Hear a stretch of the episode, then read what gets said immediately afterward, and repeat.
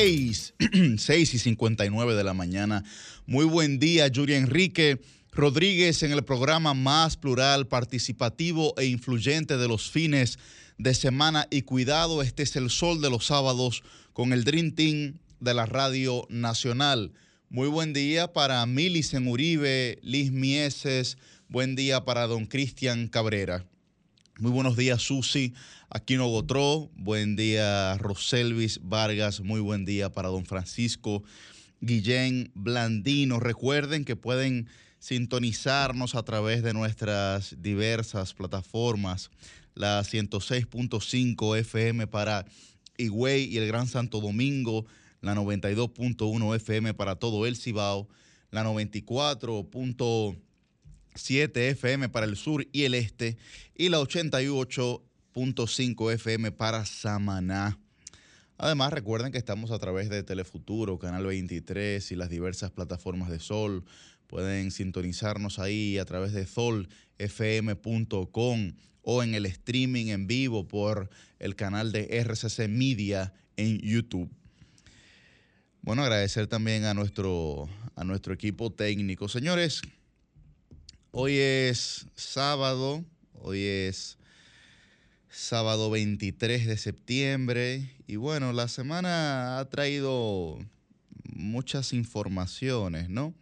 Sobre todo, eh, y en efecto, el discurso del presidente de la República, Luis Abinader, ante la Asamblea General de la Organización de Naciones Unidas, que se está celebrando durante toda esta semana en la ciudad de Nueva York, en los Estados Unidos y como podríamos decir, como se esperaba, el presidente de la República eh, pues se ha referido desde, desde la Asamblea General sobre el tema de Haití. El tema de Haití que donde el presidente dijo, y, cito, no tenemos ni deseamos ni buscamos una, confrontación con el pueblo haitiano pero sí estamos enfrentando a los actores incontrolables que mantienen la inseguridad en Haití por sus intereses particulares. En ese sentido, posterior a la participación del presidente Abinader, pues eh, habló el primer ministro haitiano, Ariel Henry, o lo que algunos llaman primer ministro, porque sabemos que en términos de legitimidad hay profundos cuestionamientos desde que eh, ocurrió el asesinato de Jovenel Mois, que ni siquiera pudo presentar a Ariel Henry frente al Congreso, un Congreso que ya al sol de hoy, me refiero al Congreso haitiano, un Congreso que ya al sol de hoy también ha perdido legitimidad porque cumplió los plazos para los que había sido escogido, al igual que el Poder Judicial o la Administración Judicial de Haití, que también ha cumplido sus plazos, por lo que Ariel Henry eh, no pudo ser presentado frente al Congreso, pero tampoco el Poder Judicial eh, pudo eh, realizar ningún tipo de acción a conveniencia de este. Pero Ariel Henry planteó que Haití tiene, digamos, tiene potestades, tiene derechos sobre el uso de los recursos hídricos o de las aguas del río Masacre y pues habló habló sobre las bandas haitianas.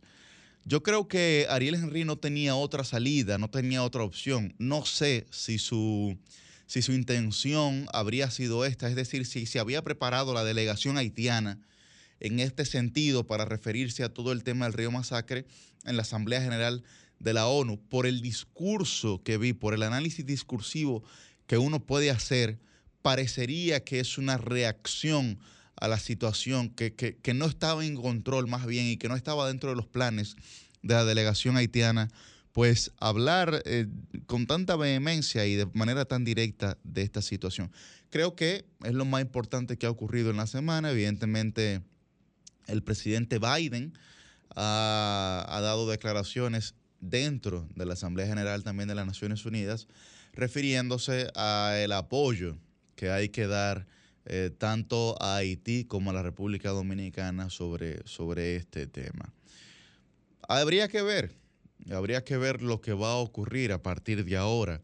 Evidentemente, en el plano internacional, eh, eh, lo, que se puede desatar todavía es incierto. Evidentemente ha quedado en un plano de, de, certidumbre, como lo es la Asamblea General de Naciones Unidas. Sin embargo, sin embargo, yo aún, aún, ante esta situación, no cantaría victoria porque lo que va a ocurrir o lo que podría ocurrir, como bien ha señalado el presidente y como hemos señalado todos nosotros, depende de una serie de actores incontrolables en Haití que ya, eh, digamos, eh, forzan al presidente de ese país, al primer ministro de ese país, Ariel Henry, a continuar los trabajos, que ellos han dicho que van a continuar los trabajos en la zona, en la zona limítrofe. El profesor eh, Flavio Darío Espinal ha, sacado, ha publicado más bien un artículo que yo creo que todos nosotros deberíamos leer porque realiza una, una observación, una, una serie de observaciones bastante seleccionadoras y bastante claras sobre, digamos, los efectos jurídicos, no solamente diplomáticos o políticos per se, ¿no? sino sobre todo los efectos jurídicos que se pueden derivar de esta, de esta situación. Y, cito brevemente, el, artículo se llama Una mirada jurídica al tema del río Masacre. Ustedes lo pueden buscar.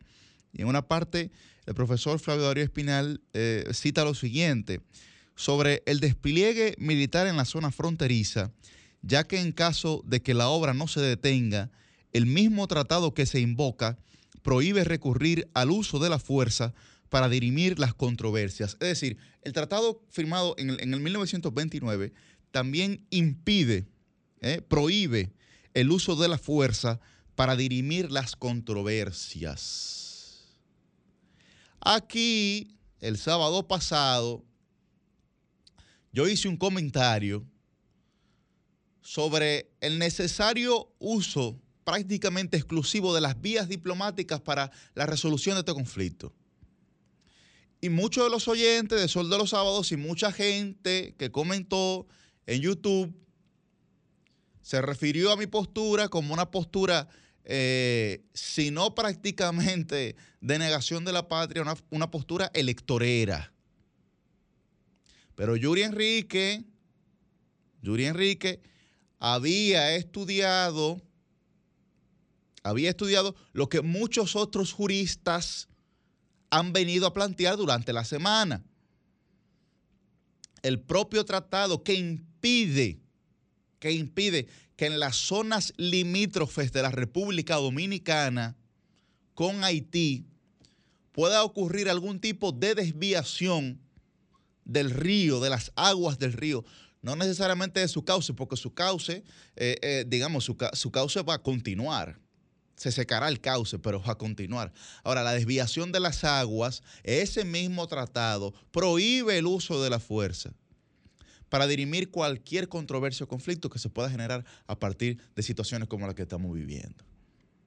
Entonces, cuando decíamos que era desmesurada la reacción por parte del Ejecutivo, eh, eh, digamos, de esta invocación bélica, sin ningún tipo de sentido, ningún tipo de sentido no, no, no, no, aquí la frontera y bueno, apelamos al patriotismo. Y ya yo le he mencionado aquí, yo le he mencionado aquí, la sociedad dominicana es una sociedad con profundas carencias de identidad.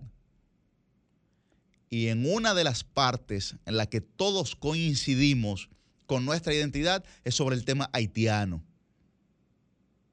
Y cualquier persona con dos dedos de frente, mucho más estrategas, tienen la completa capacidad de aprovecharse de esa situación. Ahora bien, en términos jurídicos la realidad es distinta. La realidad es distinta porque es objetiva. Es una realidad objetiva que yo creo que deberíamos aún seguir tomando en cuenta como yo creo que se ha hecho. Como yo creo que se ha hecho. Por eso, por eso lo menciono. Por otro lado, señores, otro tema, digamos, otra noticia esta semana fue el fallecimiento de don Árvalo, eh, Arbelo Hijo. Eh, don Álvaro, yo, era la cotidianidad, yo creo, de una generación completa eh, durante las mañanas. Estuviesen nuestros padres o no de acuerdo con lo que don Álvaro planteaba, sí es verdad que todos nosotros al ir al colegio, al salir, eh, digamos, en horas tempranas de la mañana, lo escuchábamos. Y, aquella frase de donde todo comienza, todo termina, yo creo que eso se le quedó a mucha gente enmarcada. También sus, sus controversias, ¿no? sus, sus conflictos. Pero, pero yo que en algún punto de mi infancia pude estar cercana a esa, cercano a esa realidad, pues eh, yo, quisiera plantear brevemente, eh, digamos, lo que significó don Álvaro para la radio dominicana. Es un punto de inflexión. Yo creo que la mejor descripción para, para él es que ha sido fue un punto de inflexión, ¿no? Fue una transformación de, lo que la radio dominicana había sido hasta ese momento y después lo que pudo convertirse con él. Creo que eso es trascender. Yo, yo recuerdo eh, eh, eh, una canción de Silvio que decía, hay, quienes, hay quienes regalan las palabras y otros dan necesidad, y yo creo que, que don Álvaro definitivamente regaló sus palabras y con sus palabras pudo trascender con su conocimiento, con su forma particular, con su personalidad. Yo creo que la gente tiene que tener mucha personalidad y don Álvaro es un tipo con mucha personalidad. Y eso yo creo que la gente tiene que respetarlo porque, insisto, usted puede estar en conformidad o disconforme con los planteamientos que pueda hacer una gente, inclusive con sus actitudes. Pero yo creo que en una sociedad como la nuestra, ser un tipo con personalidad es algo que se admira. Y yo eh, pues en, este, en este breve comentario, pues lo que, lo que digo es que hay gente como yo, joven, es verdad, pero que, que se crió escuchando a Don Álvaro todos los días en la mañana. O sea, tú te montabas en el carro que te iban a llevar al colegio eh, y lo que se escuchaba era Don Álvaro. Ahí e, era algo icónico, ¿no? Era algo normal, era como parte de tu cotidianidad, eso era, eso era parte de la rutina de todos nosotros. No sé si a mis compañeros le pasaba, pero era, pero era parte de la, de la rutina que muchos de nosotros teníamos. Eh, en paz descanse, don Álvaro, en paz descanse. Buen día. Muy buenos días, Yuri. Buenos días a todo el equipo, a todas las personas que nos sintonizan cada sábado por aquí, Sol de los sábados. Y creo que utilizaste la palabra correcta. Creo que don Álvaro, quien en paz descanse y solidaridad a todos sus familiares, eh, era una persona icónica en la República Dominicana, quien independientemente de las generaciones, es correcto que uno, ¿quién no conocía a don Álvaro aquí en la República Dominicana y también en parte del exterior, porque hay que reconocerlo? Yo creo que la palabra icónica es la palabra que, define esa trayectoria, que define esa trayectoria de originalidad, una personalidad de la República Dominicana que creo que va a permanecer por mucho tiempo en la memoria de, muchos de nosotros. Buenos días, Cristian Cabrera. Buenos días a todos Señor los que Cristian. en sintonía están con este espacio, con este sol de los sábados en un día donde, por supuesto, parece una constante amenaza de lluvia por lo menos aquí en la capital. Ahí se ve el cielo aspirando a negro, porque para mí el gris es una aspiración al negro, entonces el cielo está gris. O al blanco, don Cristian. bueno, lo que pasa es que no, lo que pasa es que lo ordinario es que el cielo esté entre blanco y azul. Entonces, como lo ordinario es eso. Lo ordinario para, para nosotros los caribeños. Bueno, para nosotros. ¿Eh? Para, nosotros. Para no, pues yo hablo de mi realidad. Para los nórdicos, los grises son más que cotidianos. Lo ordinario para algunos y extraordinario para muchos. ¿Verdad? Bueno, bueno. Entonces, así estamos hoy amaneciendo en República Dominicana. Mira, Yuri, eh, expresar mis condolencias, por supuesto, con la familia de don Álvaro.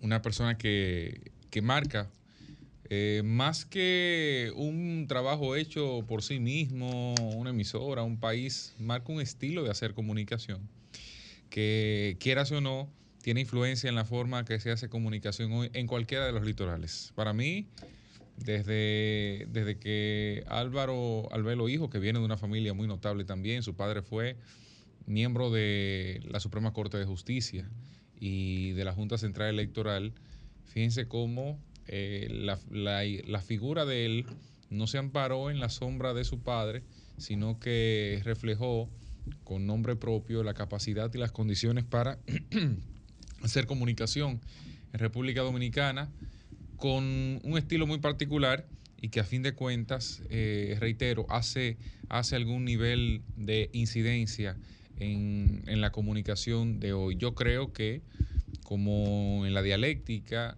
la- las cosas de la vida tienen tesis, tienen antítesis y poco a poco hay quienes eh, generan esa, esa, esa posición totalmente distinta en la forma de comunicar a don Álvaro Albero, pero también hay otros que, también. pero hay otros exacto, pero hay otros que toman un poco de eso, toman un poco de lo contrario y terminan presentando la síntesis para que la población a fin de cuentas sea la beneficiaria de eso. De manera que eh, para mí una, una de las luces de la comunicación, aunque ya no tenía ese, esa interacción, ¿verdad?, con los medios Bueno, sí, últimamente tenía debido a su, mucho, mucho tiempo. Sí, ya, debido a su sí. enfermedad, eh, es indiscutible que, que se apaga una luz, pero que República Dominicana igual por ahí tendrá algunos momentos de esos épicos, de esos De esas eh, ¿eh? de, esos- de esas encuestas que mucha gente escuchó y que indiscutiblemente eh, tiene un peso, tiene un peso en la sociedad de hoy. Tú sabes, yo, yo creo que es un tema que, que sería interesante en algún punto debatirlo, quienes se animen, porque eh, es, es verdad que había un poco de estridencia, pero, pero yo creo que la forma de comunicar de don Álvaro, en, en- en el conjunto de su conocimiento extraordinario, porque por algo le llamaban la enciclopedia humana, eh, junto con, digamos, algunas veces estos términos peyorativos, o adjetivos calificativos más bien, ¿verdad? Yo creo que era un reflejo Eh, tan un claro, yo creo que era un reflejo tan claro del- de, lo que, de lo que es la sociedad dominicana. Correcto. Porque el dominicano, a pesar de todo, frente al público es algo y frente a la intimidad de su familia, por ejemplo, Sí, no, es sí. que, no es que tenga distintas convicciones o principios, sino que se expresa, Que lo expresa de correcto, formas, se expresa sí. de una manera Sí, más, sí. más distinta. Y yo Se creo siente que más libre al hacerlo. y yo creo que, que era un reflejo muy claro y por eso mucha gente se sentía identificado con él. ¿no? No, yo me imagino que yo, yo me imagino que, que a partir de cierta edad eh, don Álvaro tenía que leerse por lo menos 10 páginas de un diccionario, porque la verdad es que decía unos términos que poca gente quizás lo conoce, pero de una manera jocosa y una manera que conectaba con la gente independientemente de las edades, porque es importante reconocer. Que para, ahí, para mí es el beneficio. Sí. O, sea, ese, ese es el gran Claro. éxito, porque mucha gente con conocimiento quizás más que él hay. O sea, eso, eso yo creo que está en duda. Sin embargo, que tú lo comuniques, que la gente lo dijera y que lo asuma como tal. Y, que, lo sea dijeran todas las Claro. edades. O sea, él pudo llegar a, a diferentes generaciones y aquí yo creo que es un claro reflejo del mismo. Eh, nosotros, aunque pertenecemos, vamos a decir, a, somos contemporáneos en ciertos aspectos, aquí habemos algunos que nos llevamos ciertos añitos. Yuri, por ejemplo, que es el más viejo de aquí del No, equipo. no, joven. Igual, igual, eh, la palabra icónica, por eso creo que es un, un- una muy buena referencia de Yuri Enrique, porque así es como muchos de la- muchos dominicanos ven a, vieron a don Álvaro como una personalidad icónica de la radio en la República Dominicana. ¿Tú crees que la producción nos permite hacer una de las encuestas que hacía don Álvaro? Ay, ay, ay. ¿Eh? ¿Y por qué tú lo miras así? No, no Producción, sé. ¿por qué tú lo miras así? Yo no sé no de eso. Yo no sé de eso. ¿Eh? Bueno, señores, continuamos aquí en este sol de los sábados. Yo comentaba, compañeros, antes de ustedes llegar, sobre eh, los planteamientos que hizo tanto el presidente de la República, Luis Abinader, como los planteamientos que hizo Ariel Henry, primer ministro legítimo o ilegítimo, como ustedes le quieran, como le quiera llamar la gente, ¿no? Eh, comentaba por qué su ilegitimidad, partiendo de que nunca fue presentado ante el Congreso de Haití, eh, previo a la muerte de Jovenel Moïse, y esos congresistas, pues, que pudieran legitimarlo, también cumplieron con su, con su, con su mandato, con el tiempo establecido para su mandato.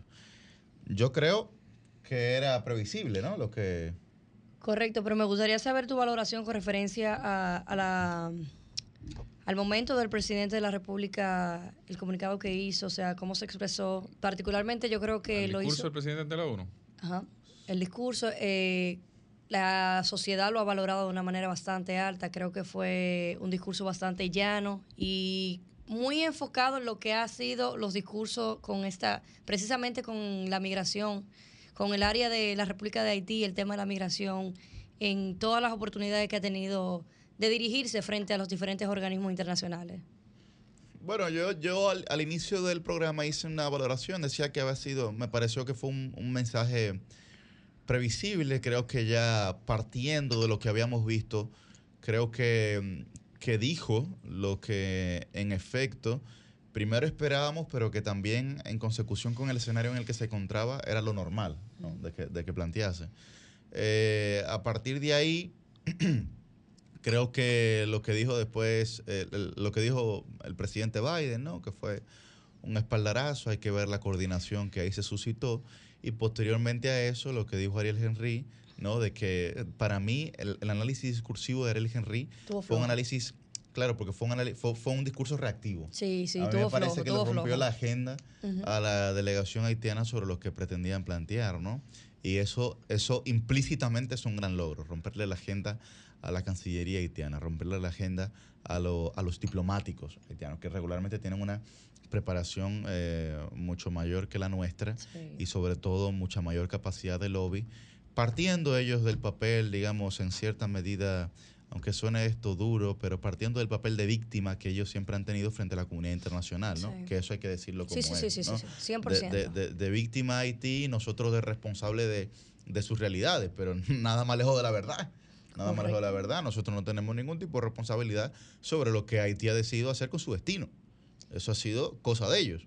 Como tenemos nosotros la responsabilidad sobre nuestro destino. Correcto. Bien. Eh, entonces Creo, creo que, ha sido valorado correctamente, positivamente, eh, pero insisto, eh, decía las, las miradas jurídicas y creo que, la gente tiene que leer lo que ha publicado el profesor Flavio Espinal en su más reciente artículo, hablando de los criterios jurídicos que se suscitan a partir eh, del Tratado de 1929 y de una serie de, de tratados que, que, ha firmado la República Dominicana de cara a la situación con Haití, que, bien dice, eh, eh, Ariel Henry, su primer ministro, de que Haití tiene pues todo el derecho del uso de sus recursos hídricos y de las aguas del masacre.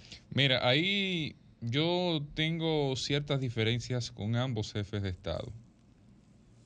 Me parece que el presidente de la República hizo un uso correcto de la palabra, hizo lo que le tocaba hacer y anunciar hasta el momento en que se señala, hasta el momento en que se señala que República Dominicana, o más bien, que, Haití necesita eh, la fuerza, necesita asistencia para organizarse en materia de lucha contra las bandas, no porque no lo necesite, sino porque la inclusión de eso de forma sistemática y aunque nos afecte indirectamente a nosotros, ya no debe ser una tarea de República Dominicana. República Dominicana ha terminado haciendo una labor de embajador permanente de Haití.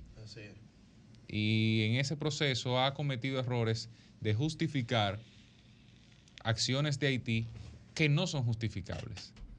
Por ejemplo, aquí se dijo, aquí se dijo cuando estalló todo la, la pasada semana, se dijo que el gobierno de Haití estaba rechazando la construcción del canal. Sí se comunicó eso, lo dijo Mero Figueroa como vocero del gobierno, lo dijo el presidente de la República luego en, su comparecencia a la prensa sobre este tema. ¿Cuál es la realidad? Pues el gobierno haitiano desmontió eso. El gobierno haitiano dijo claramente que no está de acuerdo, que no está de acuerdo con el planteamiento hecho aquí y que ellos están respaldando la construcción de ese canal derivado del río de Jabón. Pero, Entonces, pero, ahí aquí yo te digo, Cristian, que Ariel Henry no le quedó de otra porque las bandas haitianas lo están presionando ya también. Sí, pero yo, yo no estoy seguro de eso porque cuando, cuando inicia esa narrativa, que yo creo que el único que lo advirtió aquí fui yo. Ustedes vieron un comunicado, ustedes vieron ustedes vieron un comunicado, ustedes vieron un comunicado de la semana ante, de la semana pasada donde se dice Haití está dialogando para hacer uso justo y equitativo de las aguas del río Masacre. Cuando yo vi esa narrativa, ¿cómo que hay que leer, señores? Hay que leer el lenguaje diplomático. Si usted está discutiendo algo sobre lo que usted como Estado no está de acuerdo, usted no plantea el uso justo y equitativo. Usted dice, nosotros estamos en una, en una condición donde eh, se nos imposibilita eh, cumplir con lo, con lo planteado por nuestro propio gobierno. y apela a cualquier otra fuerza. Pero eso estaba contemplado ahí en esa comunicación, me parece que del 13 de este mes. Si la memoria no me falla, esa comunicación es del 13 de este mes. Entonces, ¿de qué estamos hablando? Estamos hablando de un efecto donde se desconoce si quien dijo la verdad fue el gobierno haitiano o si quien dijo la verdad fue el gobierno dominicano. Mientras tanto, como nosotros estábamos en condición de embajadores de Haití prácticamente, pues cometimos el hierro de, de, justificar acciones que Haití ha hecho contra República Dominicana. Y aquí yo no creo que haya nadie en disposición de aceptar como bueno y válido la forma en la que se ha construido ese canal. Me parece que no hay nadie en esa tesitura en República Dominicana. Entonces, a partir de ahí, nosotros tenemos que repensar, y yo, lo yo tengo días diciéndolo, nosotros tenemos un gran problema porque el enemigo está dentro, señores. Nosotros tenemos un aspirante a canciller de la República que ha hecho un ejercicio muy, muy irresponsable de la política del Estado. Porque fíjense cuál, fíjense cuál es el argumento de Ariel Henry. Ah, no, nosotros tenemos un tratado de 1929 y un tratado de 2021, que no es tratado, ¿eh? Una declaración conjunta. Es una declaración conjunta, no es tratado. No, es tratado, no me le den categoría de tratado porque eso es como, eso como decir que una resolución es una ley orgánica. Entonces no lo es. Vamos a estar claros en eso. Pero fíjense lo que yo advertía. Señores, ustedes verán que en algunos días, cuando eso, cuando eso sigue escalando, pues entonces nos daremos cuenta que el error que cometimos en 2021 terminará siendo el pie de amigo para que Haití vaya a organismos internacionales, vaya a algunos tribunales de arbitraje y diga que República Dominicana le concedió de alguna forma esa, esa posibilidad. Miren ahí donde se abrió esa compuerta, que es difícil de cerrar. Yo no digo que tengan la razón. Yo digo que cometimos un error que lamentablemente le facilita el camino al rival en este contexto. Y eso lamentablemente puede tener consecuencias que ojalá no la tenga. Ahora, mientras eso ocurre, el presidente estaba en la ONU esta semana y le preguntan allá, eh, presidente, y mire, la ONU ha solicitado que, se abra un camino para pasar comida, para viabilizar X o Y cosas. Eh, eh, ¿qué, usted, qué, usted, ¿Qué usted le parece eso? El presidente, bueno, nosotros no hemos recibido ninguna comunicación formal de eso. Aquí está el canciller Roberto Álvarez. Eh, ¿Verdad, canciller? Que no hemos recibido nada. Sí, presidente, nosotros recibimos algo. Cuño, pero ¿cómo va a ser que jefe de la el presidente de la República no está en conocimiento de lo que desde el Ministerio de Relaciones Exteriores, en un momento que se dice que es de crisis como nunca, entonces nosotros no estamos al tanto de eso. Por Dios, hay un error ahí y por eso yo digo que, y lo, y lo digo de forma permanente porque no es esta la primera ocasión, el enemigo está dentro de la República Dominicana y ahí comienzan los problemas. Buen día, buen día a doña Susi, quien estrena diferentes obras. Está que toda la semana eso estrenando y estrenando. No, no, estrenando no, son las mismas piezas, pero... Ah, ok. Con eh, público, ella trae el público. El público, sí. Exacto, exacto. No, pero la, la, de ahora no es, no, no estaba la semana pasada. Sí, claro sí. sí, sí, oh, Es que tú estás multifacética. Son tres obras escritas por mí desde el 8 de septiembre hasta el 8 de octubre. Estoy esperando que mis compañeros del Sol de los Sábados se dignen en hacer acto de presencia. Sí, sí, vamos para allá, vamos para allá. Por microteatro. Mañana. Pero va a llover no moja, espero que lleguen. Eh, y nada, el público se ha dado cita. Ayer eh, tuve tres funciones de la Teta Power y estoy un poco abatida, pero aquí estamos para hacer nuestra labor.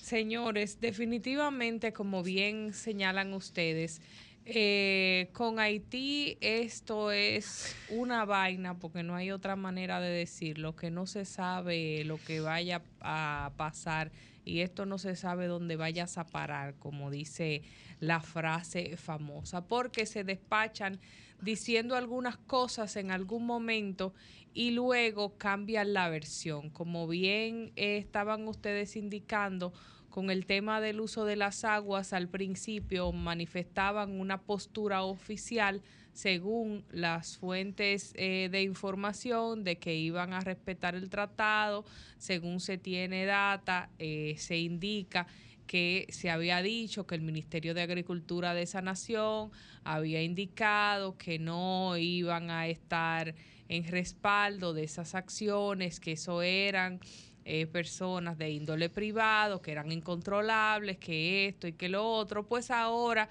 hay informaciones de que el mismo Ministerio de Agricultura de Haití dice que no, que ellos están de acuerdo y que no puede República Dominicana con acciones unilaterales eh, privarles del hecho del uso de esa agua, que esa agua ellos tengan en acceso y que los agricultores tienen que tener eh, pues el privilegio de poder usarlas para eh, precisamente su utilización para la agricultura y demás. Entonces, es una situación sumamente difícil con unos interlocutores que dicen donde dije digo, digo Diego, que tienen una posición de mostrarse, como bien ustedes señalaban al inicio del programa, mostrarse como víctimas en el plano internacional, pero que actúan de una manera sagaz, que actúan de una manera vil, que hacen lo que les place, que no respetan acuerdos, que se comportan de una manera inadecuada totalmente y hay que celebrarles lo que hagan sin importar que ellos no respeten nada. Es una encrucijada completamente difícil para República Dominicana porque siempre quieren hacer quedar a República Dominicana como el villano, siempre República Dominicana ayudando, colaborando. Ariel Henry en su alocución mencionó hasta el gato en cuanto a los países que han ayudado y colaborado con Haití, menos al que más le ha dado la mano históricamente, que ha sido esta media isla.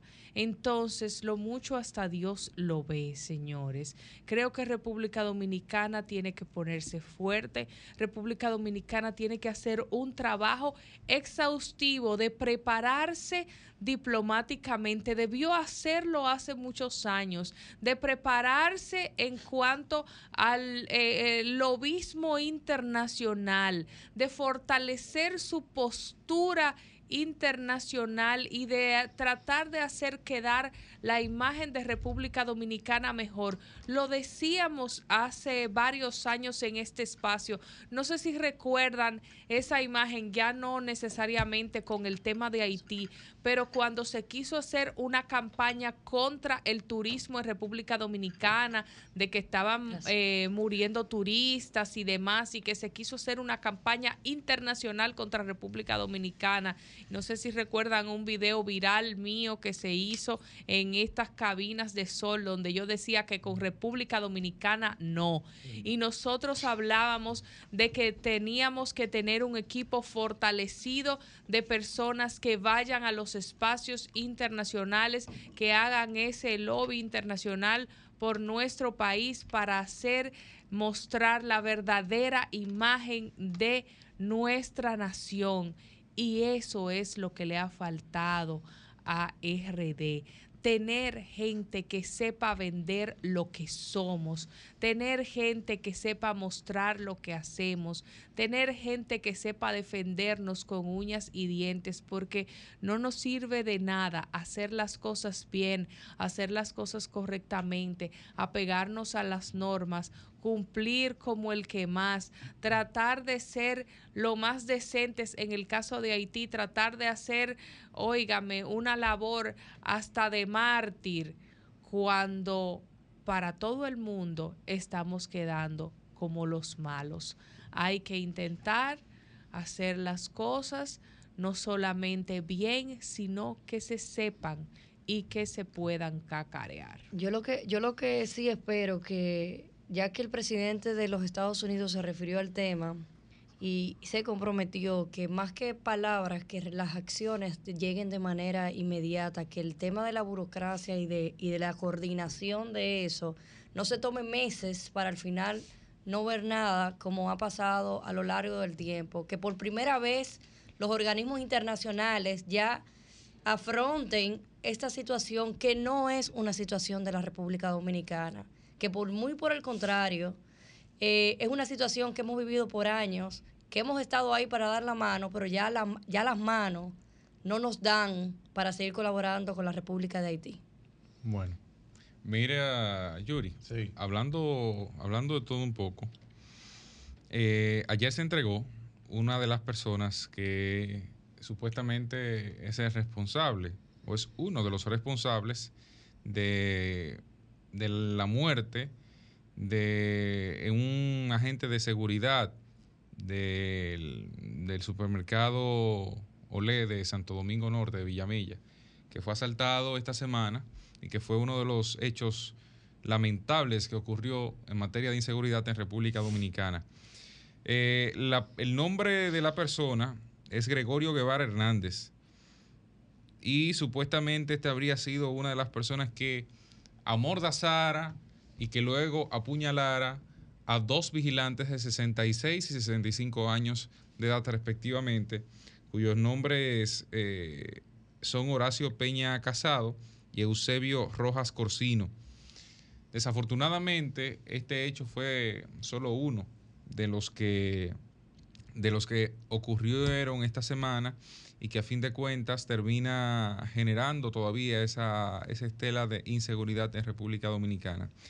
Sin embargo, eh, todavía hay una persona que, que se da, que se entiende por prófugo. Este no fue el único hecho, sino que también se presenta en, caramba, ¿cómo se llama esta zona? En Licey, me parece que fue. En Licey, un escenario de una trifulca luego de un allanamiento donde terminó una persona muerta, otra herida.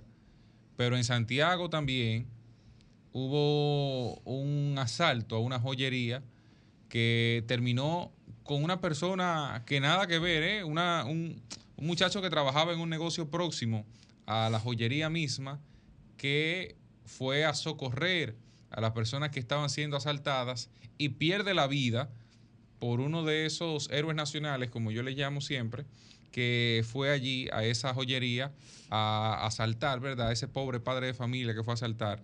Lo digo con toda la ironía del mundo, eh, para aquellos que no saben leer el sarcasmo, ¿verdad? Porque ahorita nos dicen que tú no estás defendiendo delincuentes aquí. Eh, Qué barbaridad. y también, también allí dejó a una persona herida en ese espacio. No sé finalmente qué ha pasado con el nivel de gravedad de esa herida que, que tuvo.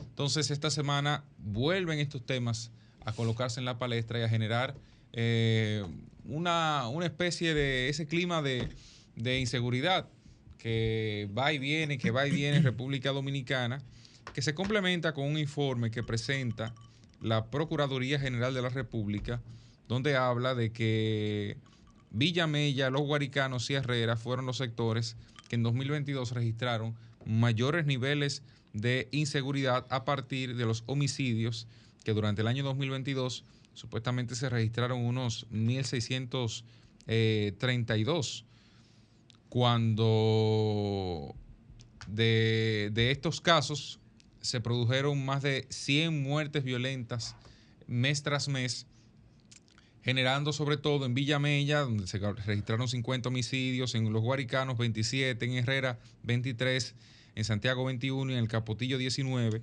las zonas donde más altos niveles de inseguridad se registraron en 2022. ¿Qué tanto eso ha cambiado en el 2023? Yo creo que esa es la pregunta que vale la pena hacerse a partir de ese informe que presenta la Procuraduría General de la República. Mira, Cristian, yo creo que eh, independientemente del contexto el- electoral en el que nosotros ya estamos y sobre todo vamos de camino, las, lo que se visualiza, por lo menos en términos económicos para la República Dominicana, no es muy, no es muy halagüeño. Y lo quiero conectar, quiero hacer un nexo causal con lo que tú has planteado del tema de la inseguridad y estos hechos de violencia que que digamos que la sociedad dominicana es una sociedad, ha sido una sociedad históricamente agresiva que se ha vuelto violenta, ¿no?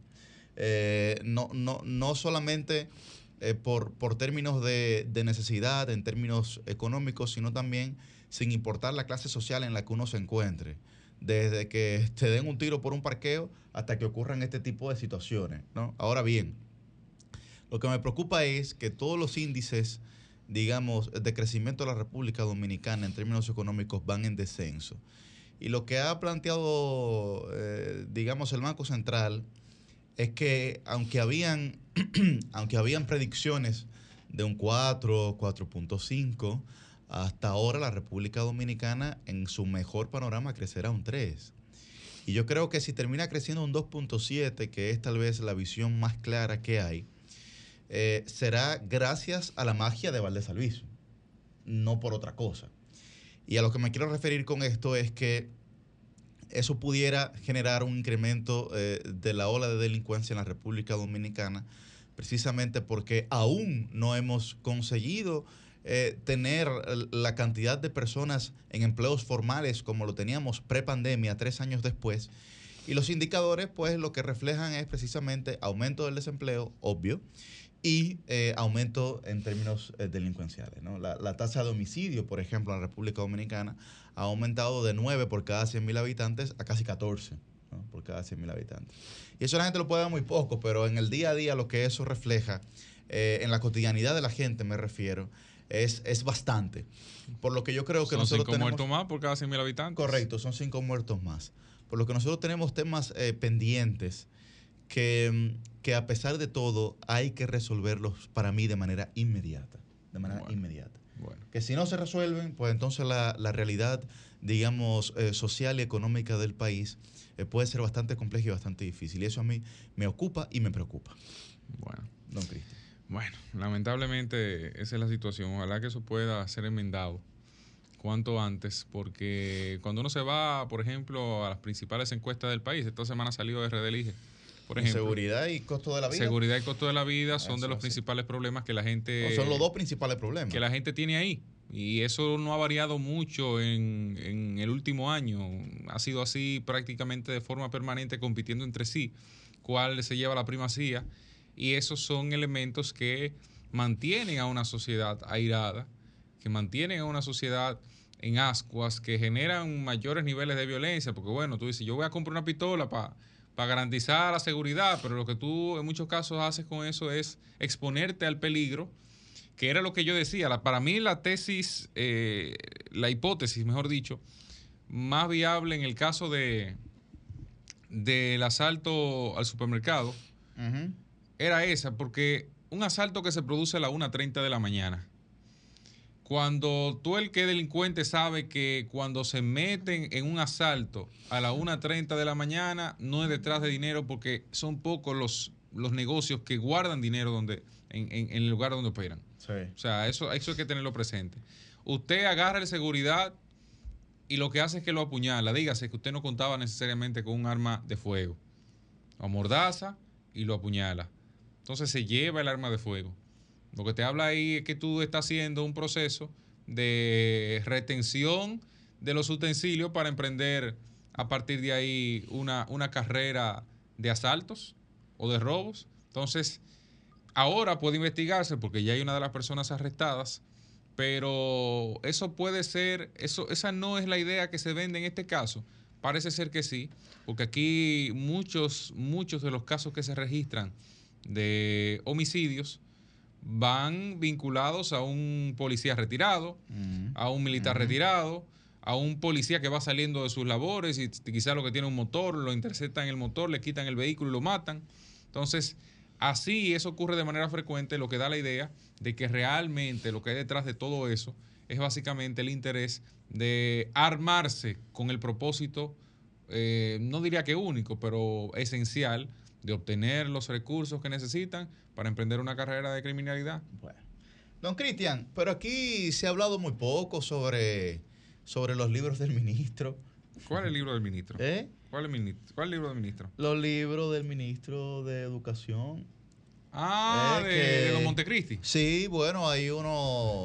Una, una de las cosas más notorias es que los libros, por ejemplo, de sociales de los niños de tercero y cuarto de básica eh, enseñan que hay cuatro provincias que se llaman Montecristi. Mm. ¿Eh? ¿Usted, ¿Usted lo vio eso? Sí, yo vi ahí, yo vi a cuatro Montecristi. Mire, ahí. mire aquí, mire, mire aquí, Yo lo que mire no- aquí, mire yo lo aquí. que no Ay, entendí, papá, Mira yo lo que no aquí. entendí cuál era el propósito. Mi- ¿eh? Mira aquí. Mire, mire. Cuatro provincias que se llaman Montecristi en los libros de texto de ciencias sociales de la República Dominicana. El Pero mapa ¿qué- político. ¿qué, qué es lo, qué es lo más grave? ¿Qué es lo más grave? Que cuando usted busca eh, los créditos, el copyright, los años de publicación, etcétera, etcétera, ¿qué dice? Este libro ha sido diseñado y concebido por la unidad editorial del Ministerio de Educación de la República Dominicana dirigido por fulano de tal. Habla de el equipo de unidad editorial, los textos contenidos, impresos, etc. Y luego el convenio institucional. Este es un libro, este es un libro, y estos son los libros, que ha decidido el propio ministerio realizarlo con su unidad editorial. Y ese libro, son los libros que han presentado una serie eh, de disconformidades en términos de contenido que son graves. Graves. Pero aquí nadie, nadie como que se ha alarmado por, por el uso de más de 1.300 millones de pesos del Estado en este, en este disparate en este disparate, porque no hay otra manera de catalogarlo. O sea, hay una serie de, incongruencias que cuando usted las visualiza, usted dice, bueno, pero, pero esto fue una maldad que le hicieron a alguien. Porque mínimo fue una maldad. Yo, yo no creo que ahí la gente que participó en la edición de esos libros lo hizo a conciencia. Yo no, yo no pudiera creer eso porque ahí estamos hablando de que esa, de que esa unidad editorial tiene una serie de asesorías pedagógicas, bueno, de gente que aquí eh, se ha ufanado de su capacidad cognitiva e intelectual. Y, pero, pero lo que uno está viendo es vergonzoso. Vergonzoso. Y lo, que, y lo que luego se sale a decir son excusas. Entonces, aquí yo creo que tenemos que comenzar a asumir responsabilidades de cara a las situaciones que se presentan, porque, porque esos cuartos son de nosotros. Entonces, hay mucha gente aquí en algunas instituciones públicas inventando, queriendo saber eh, más que todo, siendo más papita que el Papa. Bien, y que por su, entonces su supuesta eh, honestidad o transparencia, no, no, a mí nadie me puede cuestionar. Nadie me puede cuestionar, la cagué, bien, la cagamos, bien, hicimos un disparate, pero a mí nadie me puede cuestionar. Pero venga acá, o sea, eh, una inversión extraordinaria de las arcas del Estado sobre la base de la improvisación. La antesala del caos es la improvisación. Ahí está. Caos generado. Entonces, Después, cuando uno tiene tres, dos años haciendo críticas sostenidas sobre el tema educativo, no, pero espérate, vamos a ver, eh, vamos a darle un chance, vamos a darle un chance. Pero bueno, ¿hasta qué punto? ¿Hasta qué momento? Entonces, yo creo que aquí, que ya el ministerio que arrancó la clase, pero yo no he visto una respuesta contundente sobre este tema. Yo sobre esta situación. Yuri, yo de manera muy particular creo que yo sí estoy de acuerdo con que se utilice el editorial del ministerio, porque por el tema de, la rebaja económica que influye en el mismo, estamos hablando de una inversión pasada de 6.400 millones, de poder reducirla a casi 2.000. Ahora bien, lo que sí voy a estar pero mira lo que pasó. Pero perfecto. Lo que sí, ahí vengo, lo que sí estoy en desacuerdo es la falta de planificación por parte del Ministerio de Educación es la, falta de supervisión por parte del Ministerio de Educación. Y creo que el presidente de la República debe de tomar medidas con referencia al Ministerio de Educación, sea formar un gabinete, sea armar una comisión, sea supervisar él de manera directa qué está pasando, porque no es un secreto que en el Ministerio de Educación debemos de tener un ojo visor. Primero, porque al final del día son los responsables de poder edificar a los niños, a los jóvenes del presente y del futuro de nuestro país. Y no puede ser que cada nuevo año escolar, en el transcurso del mismo, hay un tema en el Ministerio de Educación. Lo repito, yo estoy de acuerdo con que el editorial del ministerio asuma esto, eh, el tema de la edición de, la, de, los libros, pero bien, por el tema de la reducción económica que eh, representa. Ahora, no puede ser, señores, que toda la semana uno tenga un tema con educación, un tema tan neurálgico en la República Dominicana, un tema que al final del día, y no, y no se lo he hecho solamente a este ministerio, a todos los que han venido eh, recorriendo los últimos 20 o 30 años la República Dominicana, que al día de hoy nosotros tengamos el mismo problema agrandado a nivel educativo, eso es inconcebible. El, el tema está, Liz, con, con la situación de la unidad editorial del ministerio, en que cuando esa sola unidad se dedica a libros de diversas materias, de diferentes temas. Porque no era con la universidad que le van a hacer. Bueno, sí, hay un convenio institucional con las universidades que tampoco han asumido responsabilidad. Por eso, te- por eso, Porque- por eso porque- insto porque- a una supervisión y una planificación real. Claro, porque también hay que decirlo, es vergonzoso. Pues ha sido la- sí, esa es la vaina que vergonzosa. sale de las universidades. Claro, ha sido ¿Cómo se vergonzosa la esto? participación, la participación de algunas eh, instituciones académicas de educación superior de la República Dominicana en la concepción de estos libros de texto. Ahora bien, el, el- el tema que ocurre con esa unidad editorial es que no necesariamente cuente con el capital humano capacitado para poder, digamos, desarrollar libros de textos de diversa materia en diferentes sentidos. Pero, por ejemplo. Pero se traen ahí, asesores, Yuri. Bien, hay pero que traer asesores que se traigan. Pero es que eso es lo que se hacía, se, tra- se traían esas personas y ahí también había una inversión de recursos importantes. Sí, pero no, no- pero no va a ser, pero no va a ahí ser yo una inversión de ¿saben qué pasa? 6.400 Que millones errores- a 1.700. Muchos de los errores que se ven allí son errores que no necesariamente implican la supervisión de eruditos de la NASA o, o de personas No, con una o sea, capacidad cosas que saltan a la vista. intelectual demasiado elevada. Ahí lo que parece es que habían 800 gente poniéndole la mano o personas que no tenían tal vez mucha capacidad para ver eso y pasó lo que pasó, porque la verdad es que lo que ahí aconteció no hay manera de explicarlo. No es posible, como bien señalaba Yuri, que hayan cuatro provincias con el mismo nombre, palabras como yo he visto que se señaló aquí en el programa Hermano Sol de la Mañana, eh, mal escritas, o sea, una balsa de incoherencias que no hay manera de explicarlos. Y sí, como bien decía Liz, se apuesta para el ahorro, pero que el ahorro sea, y que sé que es el ánimo y el espíritu de lo que ella comentaba, que el ahorro no sea sacrificando la calidad de los textos, porque Claro. nunca puede ser así, porque no nos sirve de nada ahorrarnos un reguero de dinero y que al final ese ahorro sea una consecuencia, la consecuencia de ese ahorro sea la mala calidad de la enseñanza de los niños y niñas de nuestro país y que al final queden más brutos y brutas porque lo que estaba en esos textos sea totalmente incorrecto. Ah. Creo que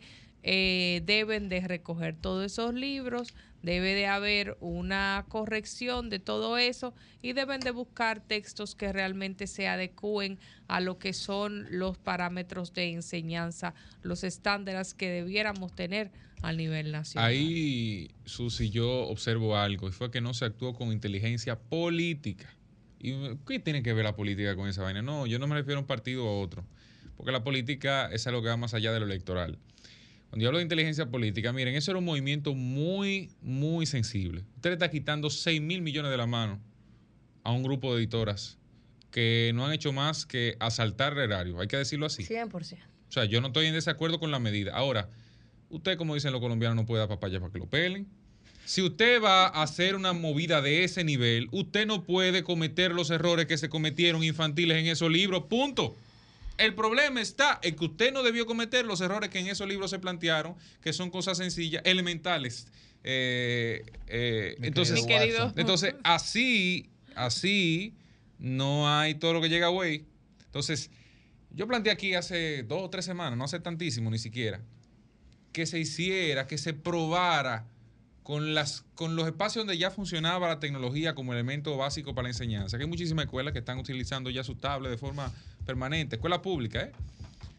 Comience a utilizar allí un, un- un banco bibliográfico de información que te va a dar dos cosas. Primero, te va a abrir la posibilidad de ver fuentes de información y a partir de ahí crearte tu propio criterio como estudiante, ¿verdad? Como, profe- como futuro profesional. Y segundo, te permite utilizar eso como piloto para, para ver la posibilidad de expandir es algo que tú no vas a necesitar pagar tanto dinero como lo que se está pagando ahora, que te va a ahorrar el papel y que todo lo demás. Eso no va a ser igual en todas partes del país porque sabemos las condiciones tan diferenciadas que hay entre un territorio y otro ahora. Pero por ahí tú puedes iniciar y ver qué tan útil o poco útil es eso. Ah, no, vamos a enfrascarnos en un cambio de, de matriz de los libros. A una, vámonos a otra editora. Vamos a hacerlo ahora desde el Estado. Perfecto, no hay problema. Siéntese con las universidades, convérselo. Ahorrese una cuarta parte, eh, tres cuartas partes de lo que antes se gastaba. Pero hágalo bien, porque las cosas, por ejemplo, a mí me enseñaron eso en mi casa, o se hacen bien o no se hacen. Entonces, eso, usted ahí cometió un error que fue eh, perfecto. Usted le quitó la comida a un grupo de gente, porque así que usted tiene que saber que lo ve. No es el ahorro al Estado, porque así, así como se ahorra usted al Estado esos 4 mil millones, eh, es, un, es un desahorro, por utilizar un término no habitual, pero para que se vea la oposición directa entre una cosa y la otra. Es un desahorro a lo que esas editoras recibían todos los santos años con esa, con esa picota que tenían ahí, ¿verdad? Para entregarla cada agosto, que eran los años. Entonces, usted no puede dar papaya para que lo pelen. No puede cometer esos errores infantiles. Cambio y fuera.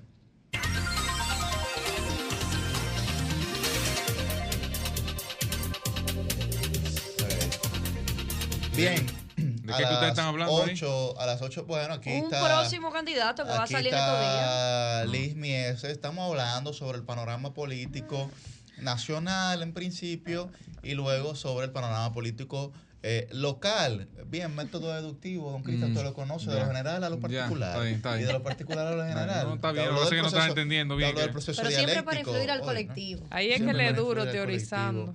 Bueno, vamos. Me marearon, ya yo no, ya yo no sé qué me van a hablar. Yo ya hice ya que pregunté. A que tengo una idea. Eso es lo del está más mareado que una verdura. Oh, Vamos a escuchar. con siete ahora- días en un, en un mostrador ahí. De colmado, ese calor que hace. Vamos a escuchar con tantos apagones. Vamos a escuchar lo que tienen los oyentes para decir. Comunícate 809-540-1065. 1-833-610-1065 desde los Estados Unidos. Sol 106.5, la más interactiva. Buen día, su nombre y de dónde está el aire. Edwin Medrano ahora mismo desde el centro de la ciudad. Adelante. Colón. ¿De dónde? Hay algo que me tiene desconcertado. ¿Cómo es posible que, viendo como joven, un aumento en la canasta básica, de más delincuencia, más apagones? No entiendo cómo en las encuestas el, el presidente sigue marcando excelentes números cuando en la realidad, donde quiera que uno se mueve, lo que ve es problema. Alguien que me lo explique del panel. Bien. Bueno, había que preguntarle a todo el encuestador, Bueno, entonces. quien quiera asumir esa labor titánica, que, que lo haga libremente. Buen día, su nombre y de dónde está el aire. Sí, muy buenos días. En la misma coyuntura del joven de la llamada anterior, Sí. yo no entiendo realmente las encuestas de República Dominicana. Porque la situación no está muy buena en el país, está malísima. Nosotros, lo- la clase media, no aguantamos más. Entonces, explíqueme, ¿cómo es que el presidente tiene los números tan elevados? Bien. Acá, ¿cuánto le dio el Centro Económico del Cibao en el 12 por encima de Hipólito? Buen día, su nombre y de dónde está el aire.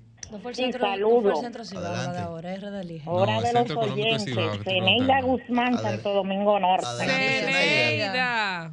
¿Cómo están, mis queridas jóvenes? Felices. Y Estamos Qué bien. bueno. Con esos temas que ustedes traen aquí al programa, para nosotros los oyentes, mira, nosotros eh, escuchamos muy bien el, el discurso o lo que el gobierno haiti- haitiano expuso eh, en la ONU.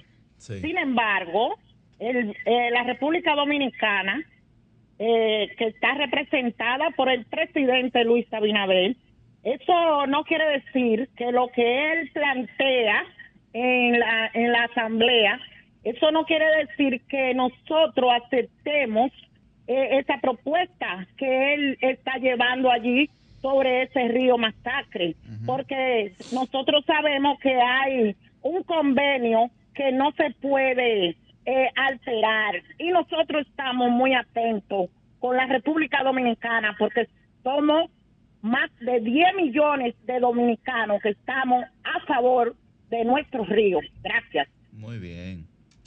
Gracias, Eneida. Buen día, su nombre y de dónde está el aire. Buen día, Miguel, del distrito. Adelante, Miguel. Eh, según la encuesta, Sí. el 90 y algo por ciento de- del público dice que el mayor problema uno es la economía y otro la delincuencia. Y el excelentísimo sigue por la nube, no entiendo, economía y delincuencia y todo está, y todo está por la nube. Y él sigue número uno, con un 69. Explíquenme, por favor. Bien, gracias, Miguel. Buen día, su nombre y de dónde está el aire. Buen día, buen día equipo. Adelante. Yo, respondiendo a las tres llamadas de los chicos que no entienden las encuestas, yo lo que creo es que al no tener una opción factible que compita, donde hay tres, lógicamente se elige el que las personas creen que, que es mejor. No hay una opción ahora mismo. Si tuviéramos una opción de que de verdad prometa, pues sencillamente esa fuera la opción que más número, que mejor, mejor el número tuviera. Y no la tenemos, de verdad no la tenemos. ¿Tú, tú entiendes, Miguel, que ni, ni Abel ni, ni Lionel? Es que mira, es un tema de lo que cada quien hizo. Aquí el pueblo no es ciego, aquí sabemos, conocemos a Leonel, a pesar de que hizo algunas cosas que hay que valorársela hoy, pero sabemos lo que ocurrió con Leonel. Leonel no tiene cómo presentar un gabinete ahora mismo que tú digas, bueno, es que confío en esta gente. Y esa es la realidad.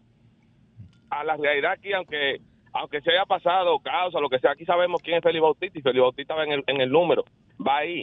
Danilo no deja que Abel termine de arrancar y sabemos lo que Danilo, mira, Danilo, sin la corrupción de Danilo, de, lo- de sus de sus funcionarios, a Danilo no lo sacaba nadie del gobierno. Pero ¿qué ocurre con Danilo?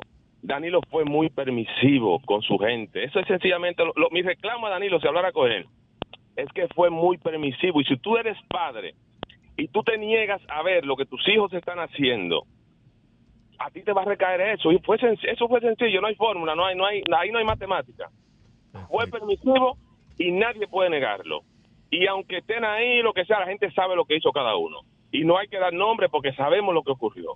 Aquí la gente sabe, aunque, aunque ahí, sabe lo que pasó con, con toda esta gente que están ahí. Porque este pueblo no es estúpido. Este pueblo no es estúpido y pueden trabajarlo como quieran, pero el pueblo no es estúpido. ¿Qué pasa con Abinader? Abinader está haciendo todo posible. Hay un grupito de funcionarios ineptos que no están haciendo bien, pero están aprendiendo. Y creo que a nivel de corazón, Abinader le lleva la milla a Danilo y a Leonel. Bien. Eso es todo. Gracias. Buen día, su nombre y de dónde está el aire. Buenos días, corazón. Hola, hola. Mucho éxito. Qué juventud más valiosa tiene nuestro país. Gracias. Aunque no quieren tomar de indio. Le habla una, una abuela de 84 años. Pero oye, es que no se dan cuenta que en este gobierno han retirado como 30 funcionarios, lo han desvinculado de su cargo. Pero es por corrupción, señores, no es por santo, no somos indios. Esas encuestas la gana el que la paga. Bien. Gracias por su llamada. Buen día, su nombre y de dónde está el aire. Buenos días, Dani González del Grupo New York. Adelante, Dani. Eh, yo no entiendo con la necesidad que está pasando el país, República Dominicana, todo caro, la comida cara, la gasolina cara, que Ito Bisonó dijo que le robaban 200 pesos por cada galón de gasolina, igual que Palicia. Eh, eh, porque Luis Abinader supuestamente en la encuesta sale. Entendemos que la encuesta que están haciendo, la están haciendo en los locales del PRM, pero que vean en el día de hoy la encuesta que la fuerza del pueblo tiene una actividad en la Plaza de la Bandera, que vean cómo va a ir la multitud de gente a apoyar a Leonel Fernández y apoyar los dos millones que le vamos a entregar el lunes, no de fantasma como el PRM que, que, que, que aportó tres millones y ahí estábamos todos, todos incluidos, son reales. Los dos millones de la Fuerza del Pueblo son reales. Entonces, esa encuesta que hace, eh, que hacen son en los locales del PRM, que vayan a los barrios a preguntar, que están locos porque llegue el 24 para sacar ese inepto, ese hombre que le habla muchas mentiras al país. Bien, Luis bien. Abinader. Bueno, está bien. Yo puedo llamar también. Buen día, su nombre y de dónde está el aire. Tú sales de cabina. ¿Puedo ¿eh? llamar? Buenos días. Adelante. Buenos días. Buenos días. Yo tengo una preocupación con el director de Radio y Televisión Dominicana.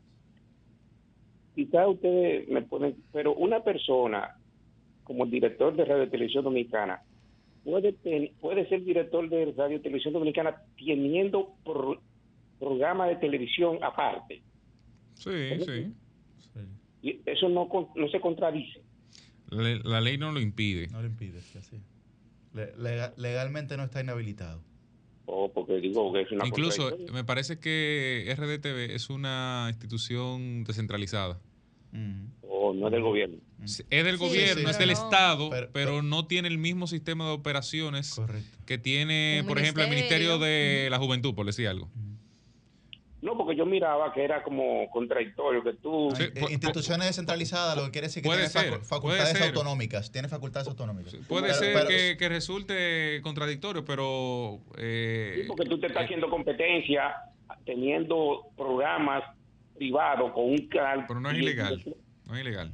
Ah, bueno, pues está bien, muchas gracias. Era la- Siempre, la- siempre. Buen día, su nombre y de dónde está al aire. Buen día, equipo de Grandes Ligas, Víctor Noño, Laguna Salada. Adelante. Buenos días, Víctor. Yo pregunto, ¿usted cree que después de personas que pierden la confianza puede ver un negocio confiable? Luis, Danilo Medina sacó a Leonel Fernández del partido, hasta trajo aquí a Quirino. Creo, y Leonel le dijo para afuera que van. ¿Creen ustedes que en esa alianza puede haber confianza? Nunca jamás. Por eso que la, eh, la encuesta dan favorita a Luis Abinader, aunque los precios estén caros, lo sabemos, pero es que conocemos la debilidad que tienen esos dos candidatos para una alianza. Feliz día y se me cuidan. Gracias. Pero esa alianza no se cayó. Buen día, su nombre y de dónde está al aire. Sí, buenos días, Roma, y Santo Domingo Este. Adelante, Roma. Eh, eh, yo eh, pienso, ¿verdad? Sí. Pero como dijo el- una persona, uno de los oyentes, que cómo es posible que habiendo tanta delincuencia y tanta eh, problemas, el presidente sigue marcando como está marcando, excelentemente bien. Bueno, fíjate, el presidente está marcando así porque el presidente eso es eso esos problemas que eh, tiene el país son heredados. El presidente tiene tres años de gobierno, tres años. O sea, esos delincuentes se crearon en los gobiernos pasados, en los 20 años de gobierno pasado, con la con la diferencia que había de, de clase, porque aquí se convirtieron dos clases, los peledeístas y la otra clase. Entonces, por eso que el presidente sigue marcando así, porque estos problemas no lo creó el presidente, esa delincuencia se viene arrastrando hace mucho por la desigualdad social que se creó en este país. Por Bien, gracias. Buen día, su nombre y de dónde está al aire. Buenos días. Adelante, Buenas. Mauricio, dale. ¿Cómo estamos, Susi? ¿Cómo están los demás, mi hermano? Muy bien, muy bien. Escuchándolo. Oyendo a esos grandes interactivos, esos grandes que, que saben consensualizar. Parece ser que los dominicanos sufrimos de amnesia o tenemos algodón en la mente. Yo no soy de Leonel Fernández. Yo soy un dominicano con dos dedos de frente, hacia, adelante. Como decía Pedro, hay un país en el mundo. Sí. Oye lo que les voy a decir. Que se recuerden ellos en el do- 2020 que se dio en este país cuando Leonel Fernández, que no soy de Leonel, soy claro en eso. Oye, ellos debían de rechazar yo Leonel, tú no cabes aquí en este grupo, vete aquí porque tú, tú vendiste todo. Ah, eso debían decirlo ayer. Sin embargo, hoy lo están cuestionando. Le falta de respeto a él como es de República. Le falta de respeto a los mandatarios de la nación. Le, hace, le falta de respeto porque es todo un problema político.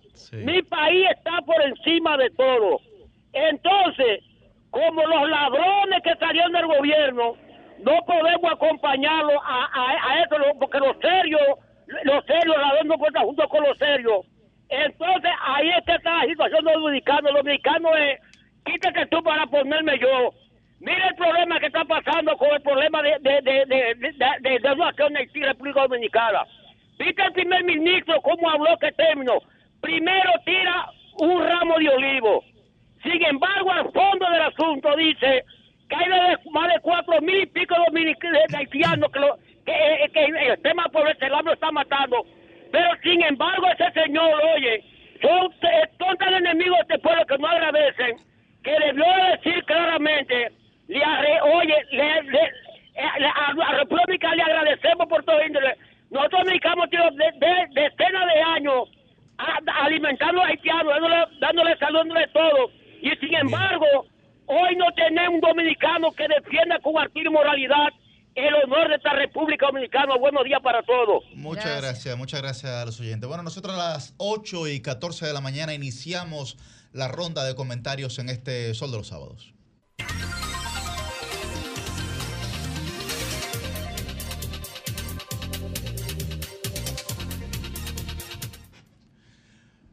Bien, 8 y 15 de la mañana. Muy buen día para el periodista joven don Cristian Cabrera. Buenos días República Dominicana, buenos días a todos aquellos que nos sintonizan tanto en República Dominicana como en el extranjero.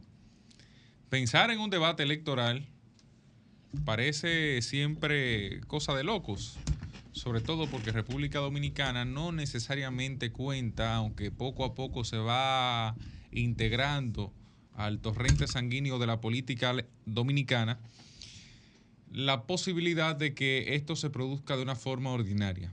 Y yo creo que los debates siempre están marcados por la coyuntura. ¿Cuál es la coyuntura que presenta el momento que incide en la toma de decisiones de los candidatos de participar o no en un debate? De entrada yo debo decir que aunque soy partidario de los debates en nuestro país y en cualquier otro país, no veo estos como un instrumento necesariamente de fortalecimiento absoluto de la democracia. Me explico. Hay ocasiones donde los debates pueden ser nada más que escenarios de entretenimiento televisivo, radial o de cualquier otra índole. Hay escenarios donde los debates pueden ser algo tan sencillo como el espacio de, de escarmiento a uno de los candidatos.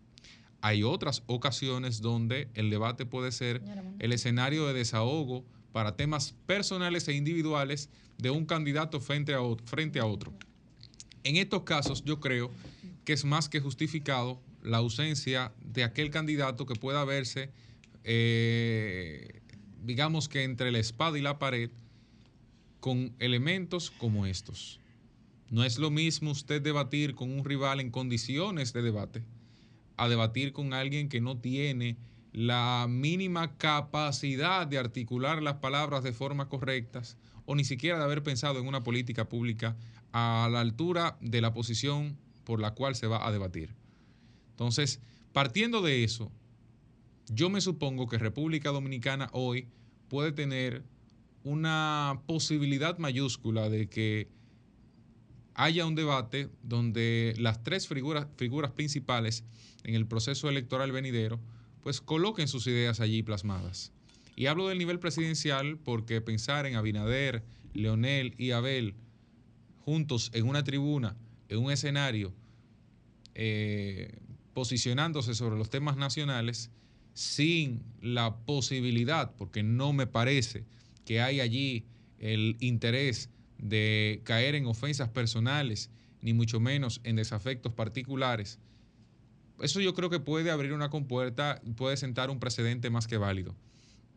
Allí cada uno expondrá y sobre todo visualizará cuál es su forma de hacer las, las políticas correctas. Sin embargo, ahí entra en duda dónde debatimos, porque cada vez más son los espacios de grupos empresariales, de medios de comunicación, de organismos, digamos, de la sociedad civil que se colocan a disposición de esperar o de propiciar un debate.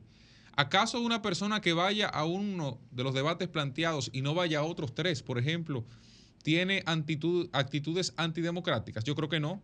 Sencillamente un candidato no puede desgastarse en una agenda electoral, política, y también en una agenda mediática sin necesariamente que eso se, eso se eso repercuta en el arraigo de los votos que puede obtener.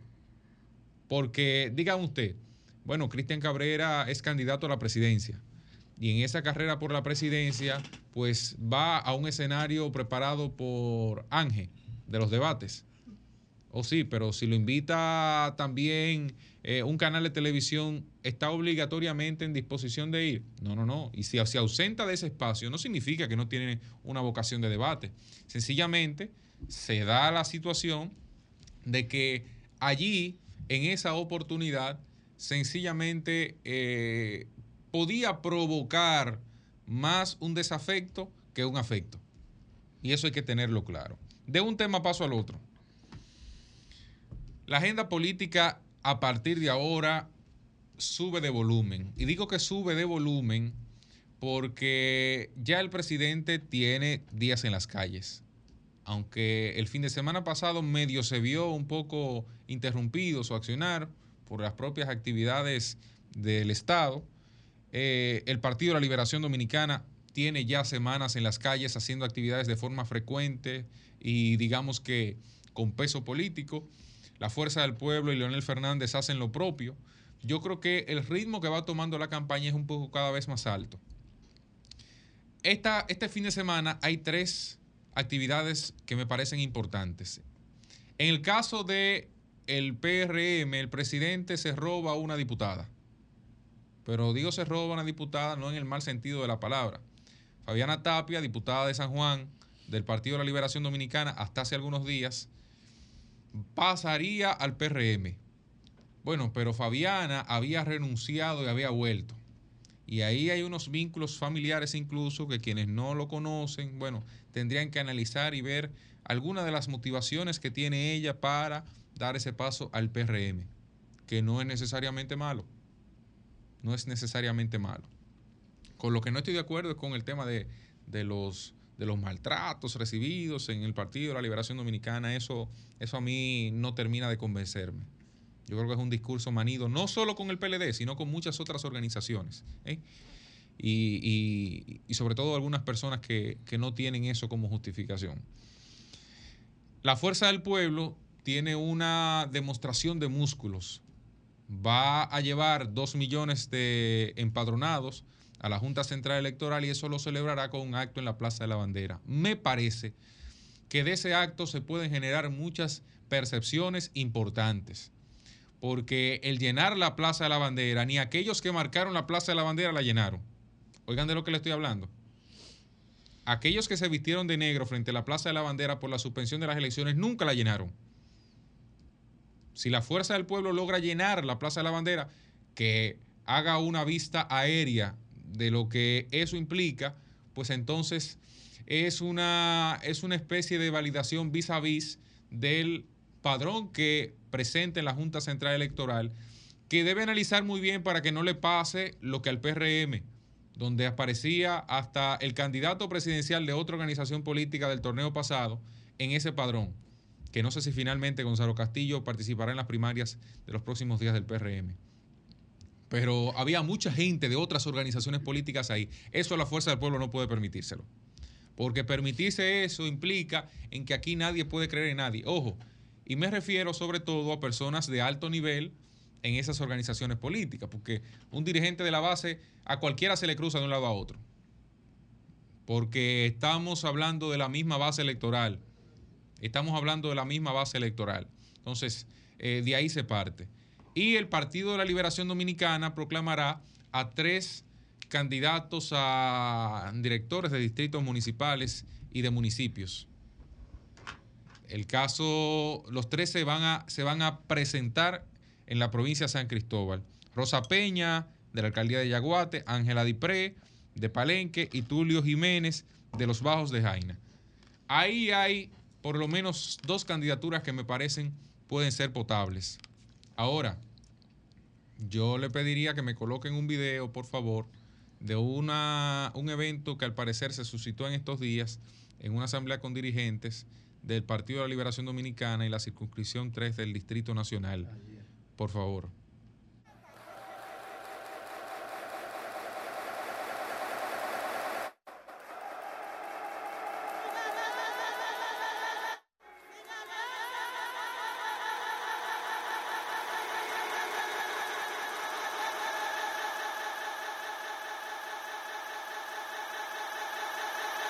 Quienes nos vean por YouTube podrán enterarse 100%. Bueno, y básicamente un grupo de dirigentes de la circunscripción 3, me parece que presidentes de intermedio sobre todo, no, eh, estaban diciendo básicamente que la alianza es la salvación.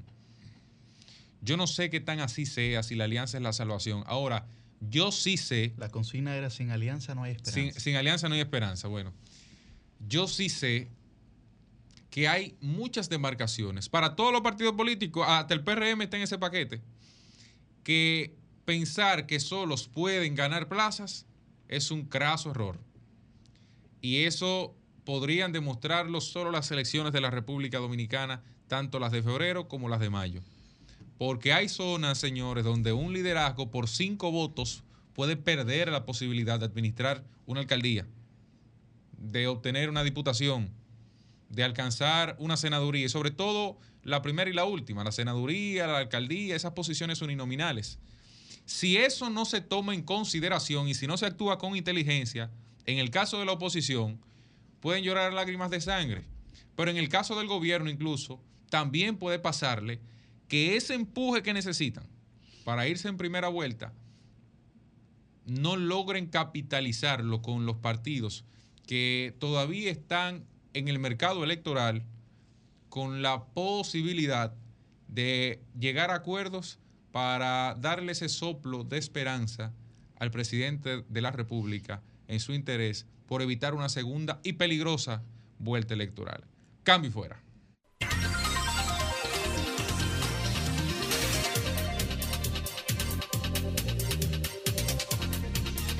Bien, a las 8 y 26 de la mañana continuamos con nuestra ronda de comentarios en este El Sol de los Sábados. Muy buen día para la regidora del pueblo, Liz Mieses. Muchísimas gracias, Yuri. y buenos días a todo el equipo de Sol y a todas las personas que cada sábado sintoniza esta plataforma Sol de los Sábados por RCC Media. Señor, inicio mi comentario eh, diciéndole a la gente y poniéndome a favor del el discurso emitido del presidente de la República en la ONU. La verdad es que tuvo una posición bastante llana y clara y volvemos a hacerle un llamado a esos organismos internacionales quienes han estado muy de lleno, supuestamente en palabras solamente y más nada de acción para que intervengan a la República de Haití. Ya el pueblo dominicano no aguanta más. El pueblo dominicano ha sido el gran aliado de la República de Haití, de nuestros hermanos vecinos. Sin embargo, tenemos siempre que tener en cuenta que no somos un pueblo rico. No gozamos de riquezas para poder ayudar más de lo que hemos ayudado. Decir también que en el pasado, en la pasada intervención que tuvo la joven esta de la Universidad de Columbia, la verdad es que una fa- no solamente una falta de respeto a toda la República Dominicana, una falta de respeto a toda Latinoamérica y a cada uno de los eh, presidentes de todo el mundo. ¿Por qué? Porque usted se está dirigiendo al jefe de una nación. Ese es el tipo de educación que se está emitiendo en las universidades. Yo, quiero, yo creo que el rechazo y el repudio que se ejecutó en todas las redes sociales, en todas las noticias del mundo, principalmente en Latinoamérica, es un reflejo de que no estuvo bien hecho y que en base a eso, todos nosotros los jóvenes, y más esos que son un poco más jóvenes, deben de, de mirar y, y- y ver y analizar si esa es la actitud que debe de tomar una, la juventud universitaria que hoy está, que va a ser próxima a llegar al mundo laboral, al sector privado de toda Latinoamérica. Quiero también hablar y felicitar una actividad a la cual tuve la oportunidad de participar, que fue Capítulo Jóvenes Exportadores, una actividad de AdoExpo y el Ministerio de Industria y Comercio, un primer conversatorio con jóvenes exportadores. Y la verdad es que fue sumamente enriquecedor porque yo misma, que quizás en ese sector no, tengo tan, no tenía tanto conocimiento, pude identificar cuántos talentos tenemos en la juventud dominicana, cuántos emprendedores que verdaderamente han podido eh, triunfar en esa área tan difícil como es la exportación de la República Dominicana. El ministro de Industria y Comercio y mi pyme junto a la Asociación Dominicana de Exportadores realizaron este conversatorio por primera vez junto eh, quien lo encabezó, el director de Adoespo, José María Muné, un joven con muchísimas con muchísimos logros, un joven con muchas capacidades, quien está al frente de, de- del mismo, Quiero reconocer que ahí tuvimos un conversatorio donde estuvo eh, Angurria, quien es un joven em- emprendedor del arte, quien ha podido llevar la cultura a todo el mundo. O sea, una cosa increíble y ver ese desarrollo que él hizo, esa introducción y cómo ha sido est- este transcurso de la cultura, eh, de exportar la cultura de la República Dominicana, fue un, un evento sumamente enriquecedor, como dije. Yo creo que es un área que no todo el mundo se dedica a estudiar, a conocer, pero sumamente interesante para todos los jóvenes y con muchísima oportunidad. Creo que saludar a Adoexpo por este tipo de iniciativa, pedirles que la sigan replicando porque puede traer mucho beneficio, principalmente a nuestra juventud, a la juventud de la República Dominicana.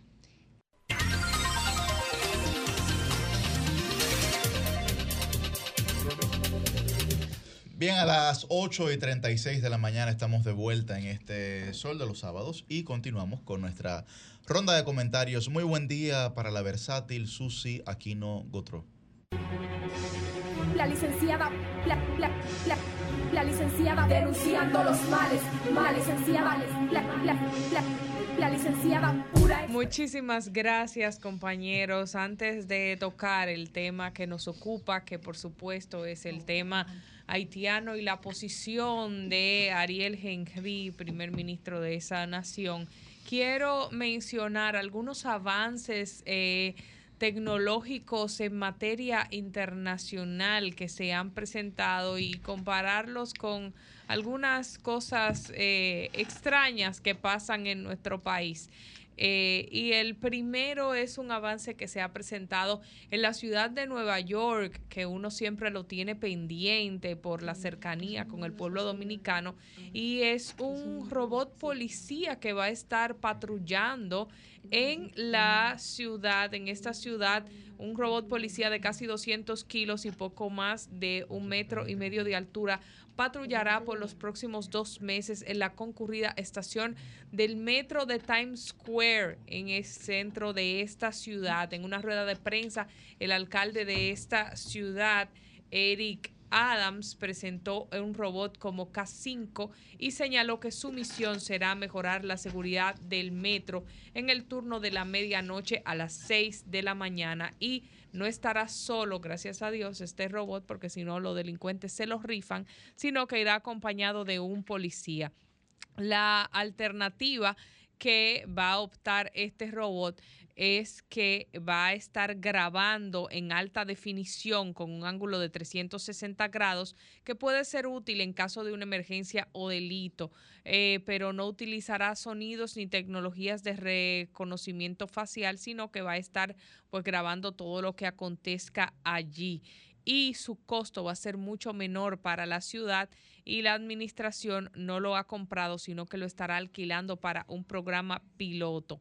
Esto llega después de que el alcalde anunciara recortes de presupuesto en todas las agencias municipales por la crisis migratoria que atraviesa la ciudad. Ya ha sido usado este programa en centros comerciales, hospitales, fábricas y otras eh, eh, pues oficinas y entornos más civilizados y si supera los dos meses de prueba en el Times Square se podría encargar de patrullar sin acompañamiento humano.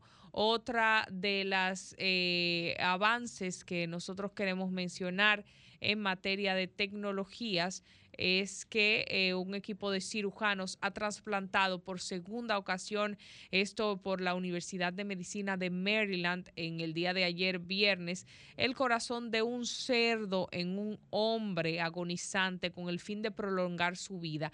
Ellos lo habían hecho en una ocasión anterior y le prolongaron la vida solamente por dos meses más, pero bueno, un poquito más duró a un hombre anteriormente y dos días más tarde en este nuevo hombre al que le han colocado este corazón de cerdo, ya él hacía bromas y era capaz de sentarse en una silla, de acuerdo a los doctores de esta Universidad de Maryland. Este señor de 58 años es un veterano de la Marina y estaba cerca de morir por insuficiencia cardíaca y por otras complicaciones de salud que impedían que fuera candidato a un trasplante tradicional de corazón. Qué bueno que se están logrando estos avances en el mundo y eh, nosotros en República Dominicana tenemos que ponernos las pilas porque mientras están estos robots policía patrullando en la ciudad de Nueva York y en la Universidad de Maryland trasplantando corazón de cerdo para que humanos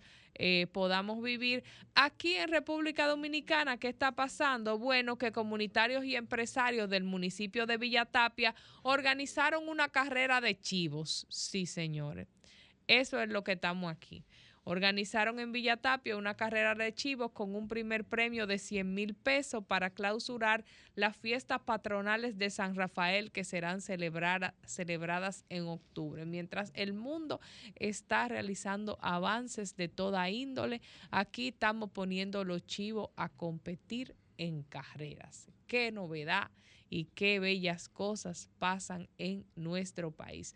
Yo veía la noticia y lo que hacía era que me reía porque me causaba una especie de sentimientos encontrados, pero así son las cosas. Qué bueno que tenemos instituciones que sí se preocupan por mostrar avances reales, porque si contamos con los comunitarios y empresarios de Villa Tapia, lo que nos va a, tocar es reírnos mucho. Y hay instituciones que sí están procurando avances en República Dominicana y estos avances son los presentados por Banreservas, que es el único banco dominicano en Estados Unidos que ya ha llegado a su ciudad de Nueva York, porque esta ciudad es también de nosotros los dominicanos y ya tenemos la nueva oficina de representación en esta ciudad donde nosotros podremos cuando estemos allá o los dominicanos que vivan allá hacer trámites de apertura de cuentas de ahorros en pesos y en dólares y préstamos hipotecarios, asistencias de banca en línea para tu banco, reservas, soportes de centro de contacto, aperturas de cuenta de ahorro, aprobación y desembolso de préstamos hipotecarios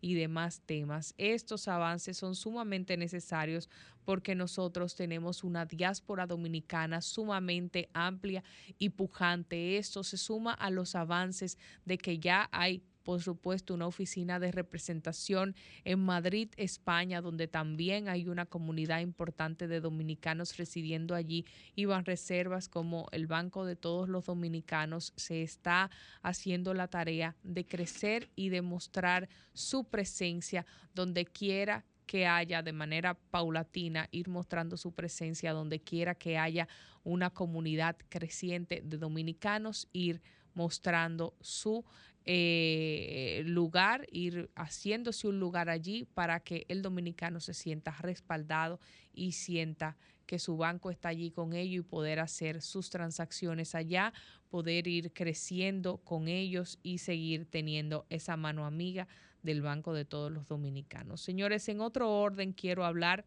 sobre lo que está pasando con el tema haitiano y las declaraciones de Ariel Henry en la ONU, que pide reparto equitativo del río Masacre. Este señor, yo no sé qué es lo que él plantea, porque aparenta un total desconocimiento al Tratado de Paz, Amistad y Arbitraje de 1929 y a la Declaración Conjunta de 2021 que sobre el río Masacre existe. Y alega en sus declaraciones que es República Dominicana que debe respetar todo esto. Pero señores, el descaro de Ariel Henry es grande, creciente y va en aumento. En su discurso de la tarde de ayer viernes, viernes en la Asamblea General de las Naciones Unidas, él defendió la construcción del canal de agua sobre el río Masacre y dijo que Haití reafirma su derecho a la utilización de sus recursos hídricos binacionales tal como lo hace la República Dominicana y reivindica, como ya bien señalamos, el reparto equitativo de los recursos de este río. Él opta, eh, que su país opta por la vía del diálogo para resolver las diferencias con el gobierno dominicano y que el río Masacre ha sido una fuente de fricción. Él dijo que eh, se quiere arreglar las cosas de manera pacífica, respetando el acuerdo ya firmado en 1929 y en 2021. Pero, señor Ariel Henry, quienes no están respetando lo ya firmado son ustedes, el pueblo haitiano, que iniciaron esta construcción que es totalmente violatoria a todo lo firmado. Quienes están haciendo todo lo contrario a lo que se establece en estos parámetros. Dijo que la historia recuerda a diario que la violencia con un país hermano solo trae amargura, pero quienes están diciendo que lo que hay que hacer es lo que ellos digan y nada más, quienes están a, a rajatablas en una posición cerrada son ustedes. República Dominicana ha dicho, y lo ha dicho el presidente de la República, que quiere diálogo, pero pide que se detenga la construcción del canal, como debe ser construcción de un canal que está, señores, ya a un 80%, no es paja de coco, frente a un gobierno haitiano que ha dicho que no, que esto eran personas privadas, que eran empresarios, que eran gente incontrolable y que ahora está mostrando una posición oficial defendiendo la construcción del canal. Primero se ponían de espaldas a eso, diciendo que no, diciendo que eso era algo que ellos no tenían que ver y que ellos respetaban las reglas, respetaban lo firmado y ahora no. Ahora ellos avalan la construcción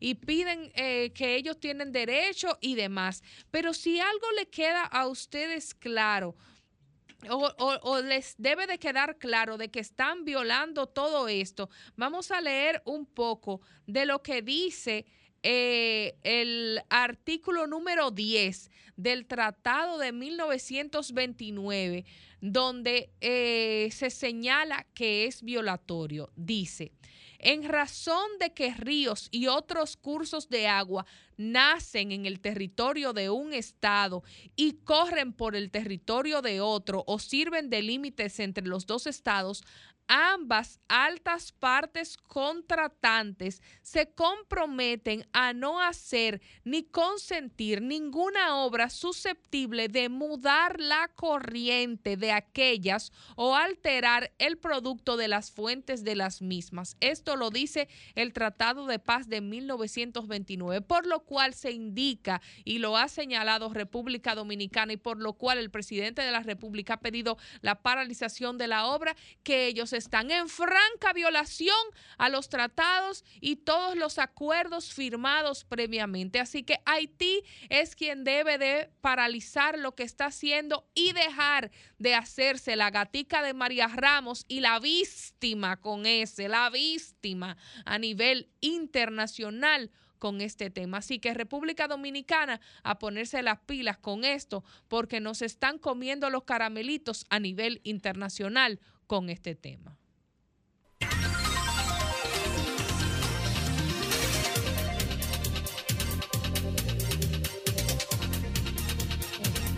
Ocho y 50 de la mañana por aquí en Sol de los Sábados. Ahora es el turno de el señor que le dicen el titán de la juventud. Próximo diputado del Partido de la Liberación Dominicana, Yuri Enrique. Muchas gracias, Liz. Muchas gracias a toda la gente que nos sintoniza. Miren, hoy quiero tratar varios temas. El primero de ellos es el tema de las encuestas. De las encuestas, pero sobre todo el panorama político en sentido general. ¿Qué ocurre? No hay que irse ni siquiera a la historia de las ideas políticas, ni plantear términos filosóficos aquí para saber que la política se nutre de realidades y es coyuntural. Ya previamente lo decía Ortega y Gasset, yo soy yo y mis circunstancias, y uno a veces le agrega que si no la salva ella, no se salva uno. Por lo que la política es circunstancial en términos individuales, pero también en términos colectivos. ¿Por qué digo esto? Porque eh, mucha gente se ufana, mucha gente habla de que las encuestas colocan al actual presidente de la República, Luis Abinader, muy por encima de sus más próximos competidores. Independientemente de que usted pueda cuestionar o no la metodología científica o que usted pueda creer o no en la información que una encuesta que se supone que debe ser utilizada como herramienta de trabajo, pero que en otras partes del mundo, y yo no dudo que también en la República Dominicana se ha comenzado a utilizar como, eh, como herramienta propagandística, yo creo que hay cosas que es importante visualizar. Primero, en América Latina, en los últimos procesos eh, que han ocurrido electorales, la mayoría de las encuestadoras, por no decir que todas, han fracasado, han fracasado en su intento de acertar sobre quién o qué organización política quedaría eh, en primer, segundo, tercer lugar, etcétera. Por ejemplo, ocurrió en Ecuador, ocurrió en Argentina con Milei, en Ecuador fue eh, con Novoa, que ahora está eh, cabeza con cabeza con González, que es la candidata del correísmo, y Novoa, que es de la derecha.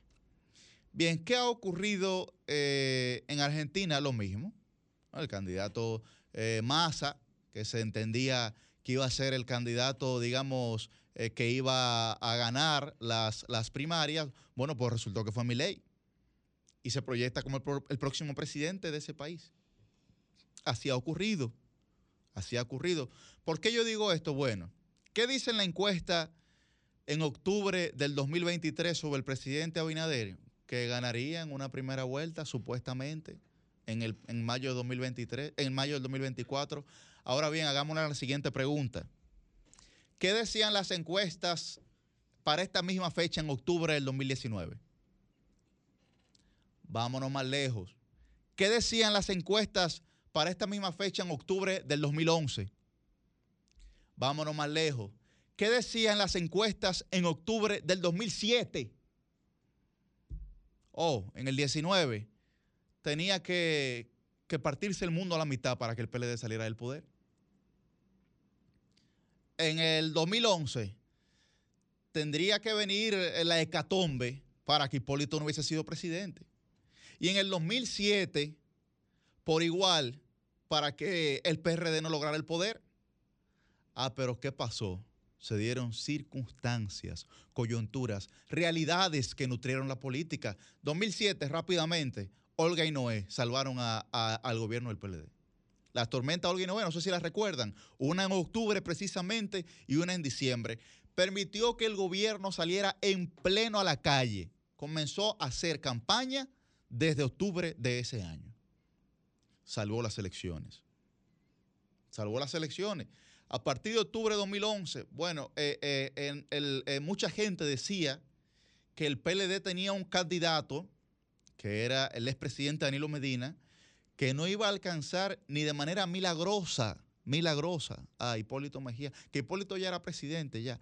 Y bajo ese entendimiento, bajo ese entendimiento, el expresidente Hipólito Mejía comenzó a realizar una serie de declaraciones que comenzaron a entorpecer su carrera hacia la presidencia nueva vez. Mientras que por el otro lado, eh, Danilo siguió trabajando. ¿Cuál fue el resultado? Vámonos al 2019. Gonzalo Castillo gana las primarias eh, del Partido de la Liberación Dominicana, primarias abiertas.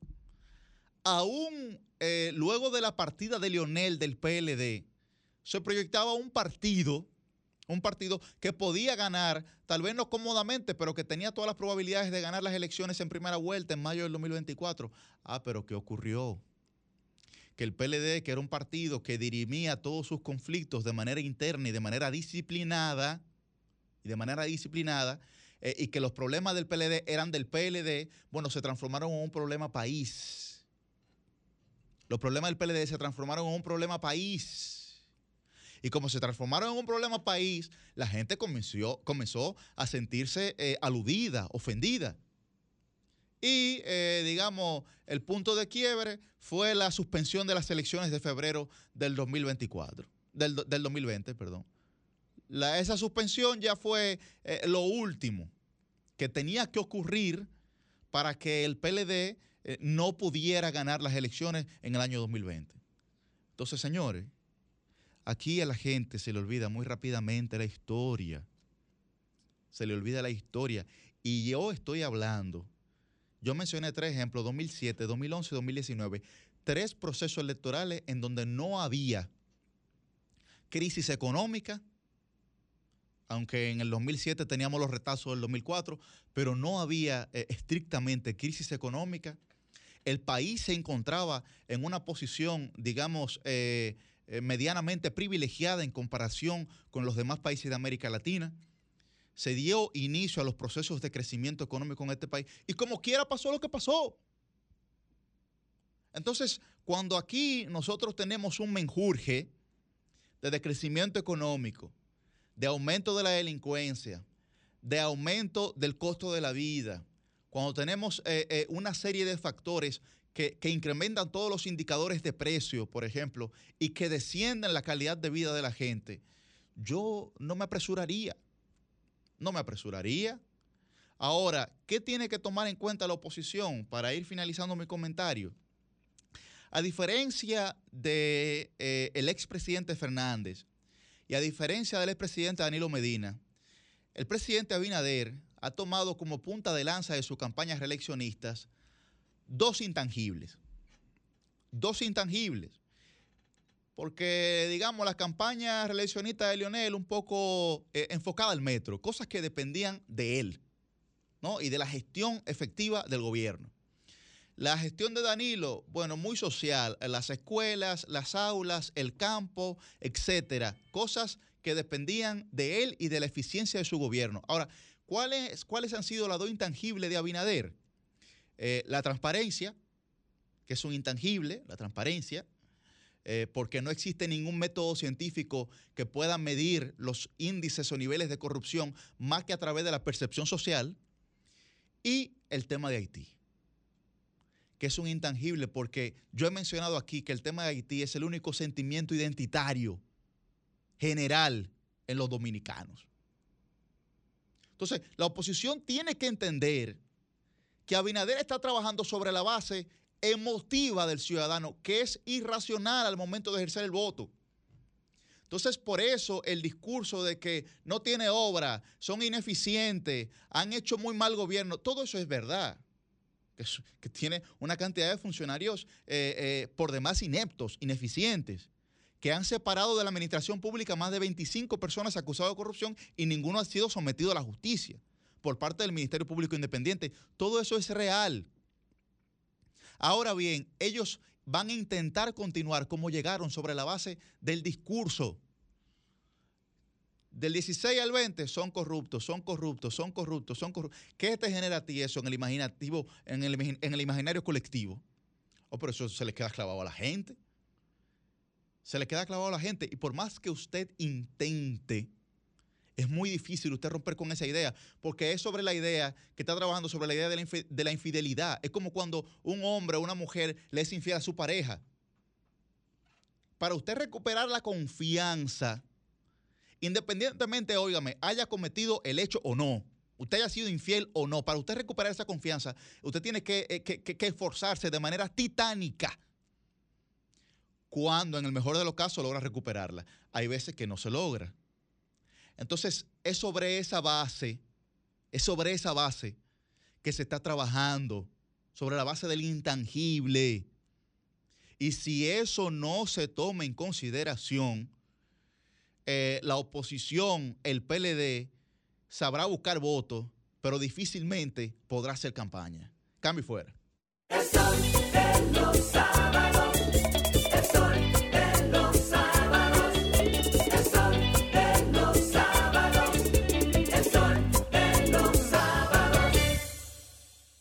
Estamos de vuelta en este Sol de los Sábados. La verdad que la, En los temas políticos uno ve de todo, señores. De uno- todo y para todos. De todo y para todo. y uno, uno tiene que tener piel de cocodrilo. Porque, Ay, mi madre.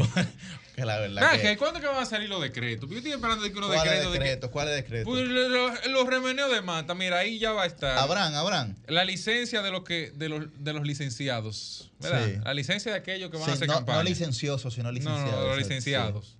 Porque ya tienen, bueno, está bien, déjame dejarlo ahí.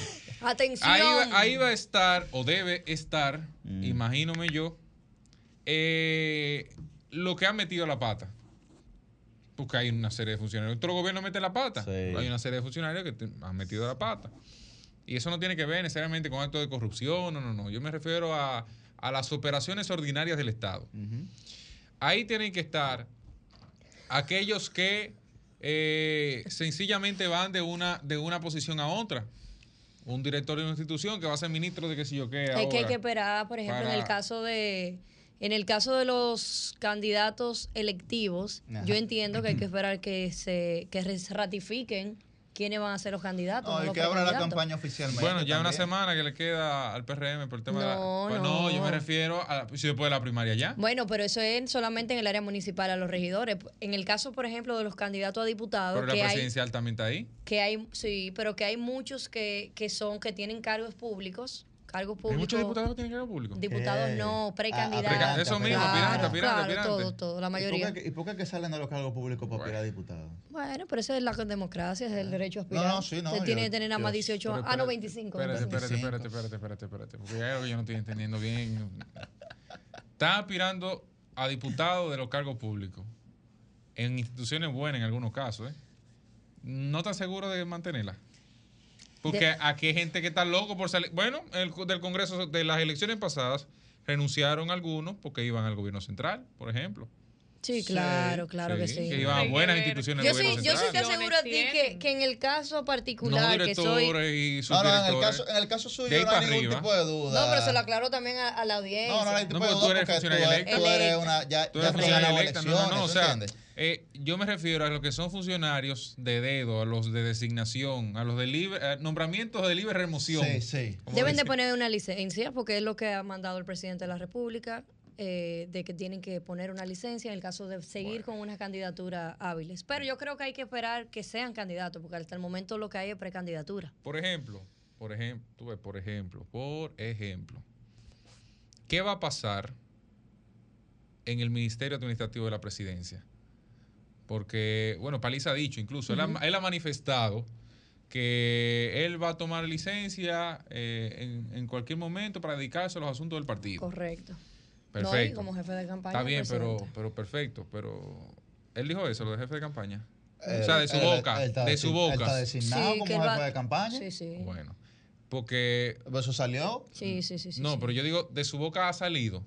Siempre se ha hablado Bueno, del pero tema hubo de la un licencia. anuncio, yo vi, yo vi anuncio en, Lo que en- sí, lo que sí yo espero que en el caso del ministro administrativo de José Ignacio es que sería al aperturarse la campaña ya formal. Ok. Porque Sí, ahora mismo no. Sí, porque ahora, claro. ahora él es presidente del partido y hay otros candidatos corriendo. O sea, se vería, se vería mal, no es que no lo sea, se vería mal que en esta etapa del proceso, eso, eso es, una, es una percepción mía, ¿eh?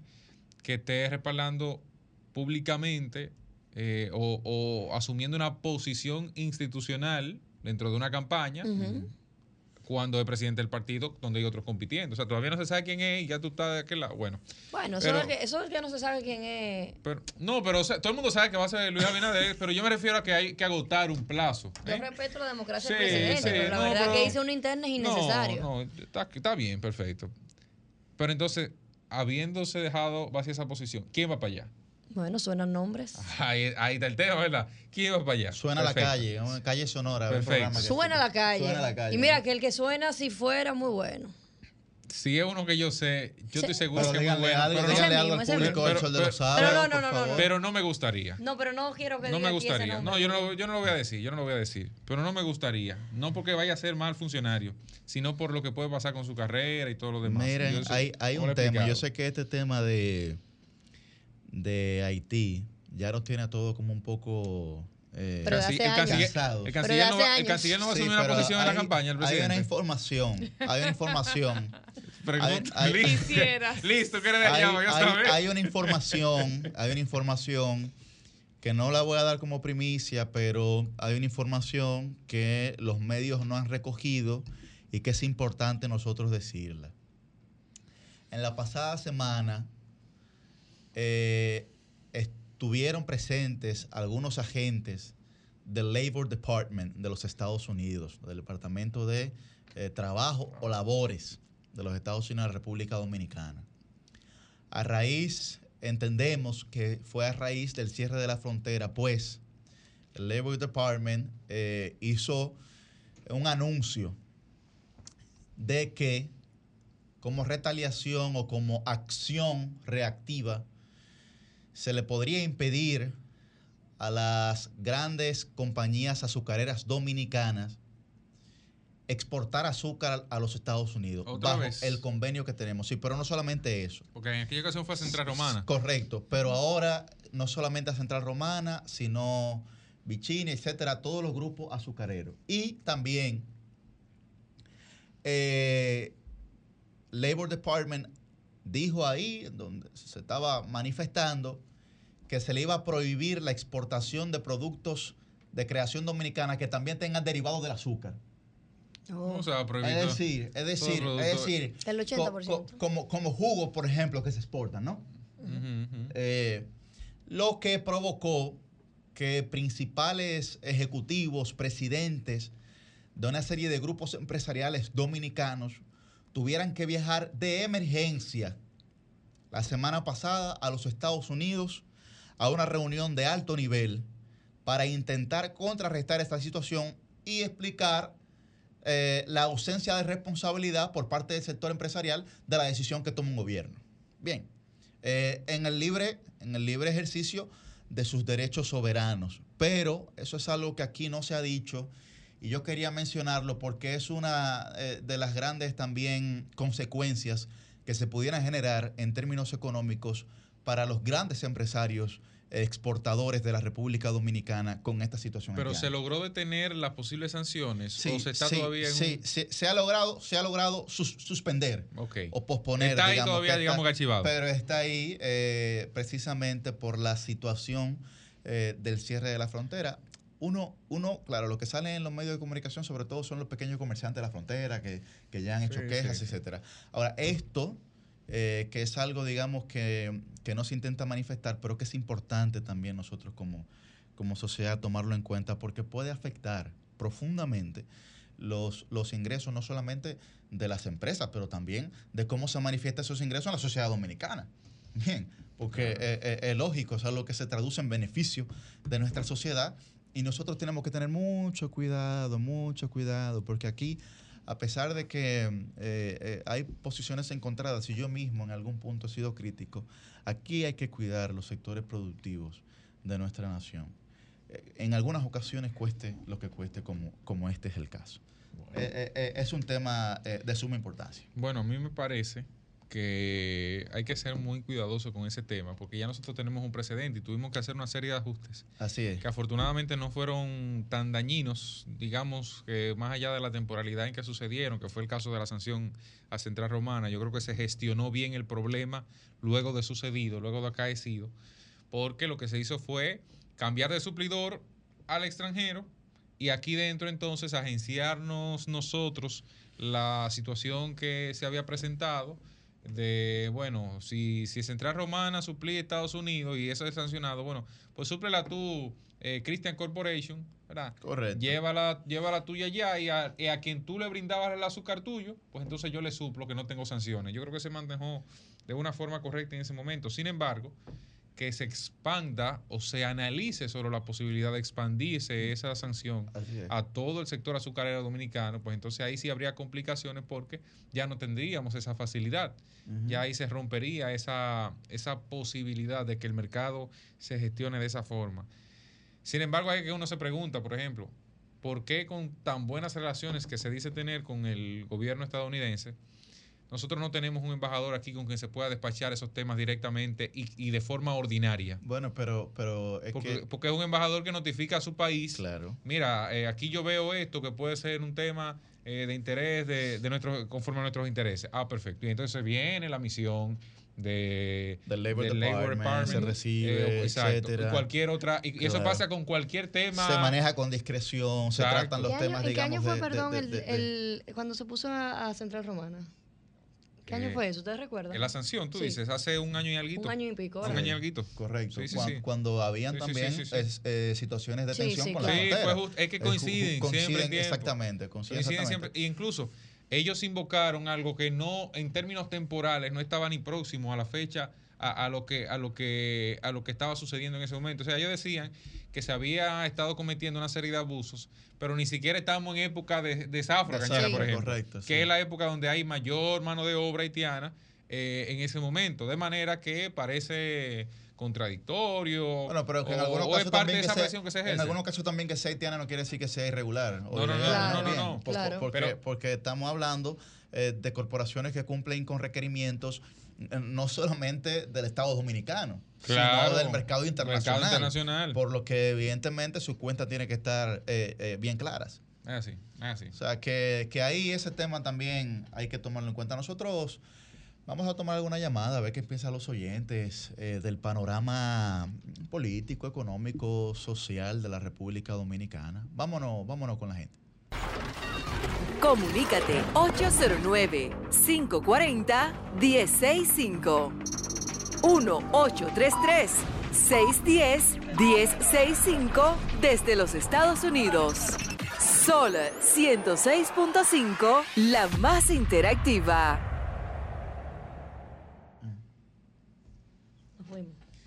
Buen día, su nombre y de dónde está el aire. Buenos días, eh, el sol de la mañana, desde los Alcajerizos. Adelante. Mi tema es una denuncia con relación a una a un tanque de gasoil que tenemos en los cerros del norte, eso en el kilómetro 18. Sí, entrando Eh, por Modesto, por ahí. Ajá, a mano izquierda. Ah, tú conoces muy bien eso, Cristian. Eh, a mano izquierda eh, de una compañía de, de guagua y eso tiene más de, o sea, le echan ahí más de 10 mil galones de, de gasoil.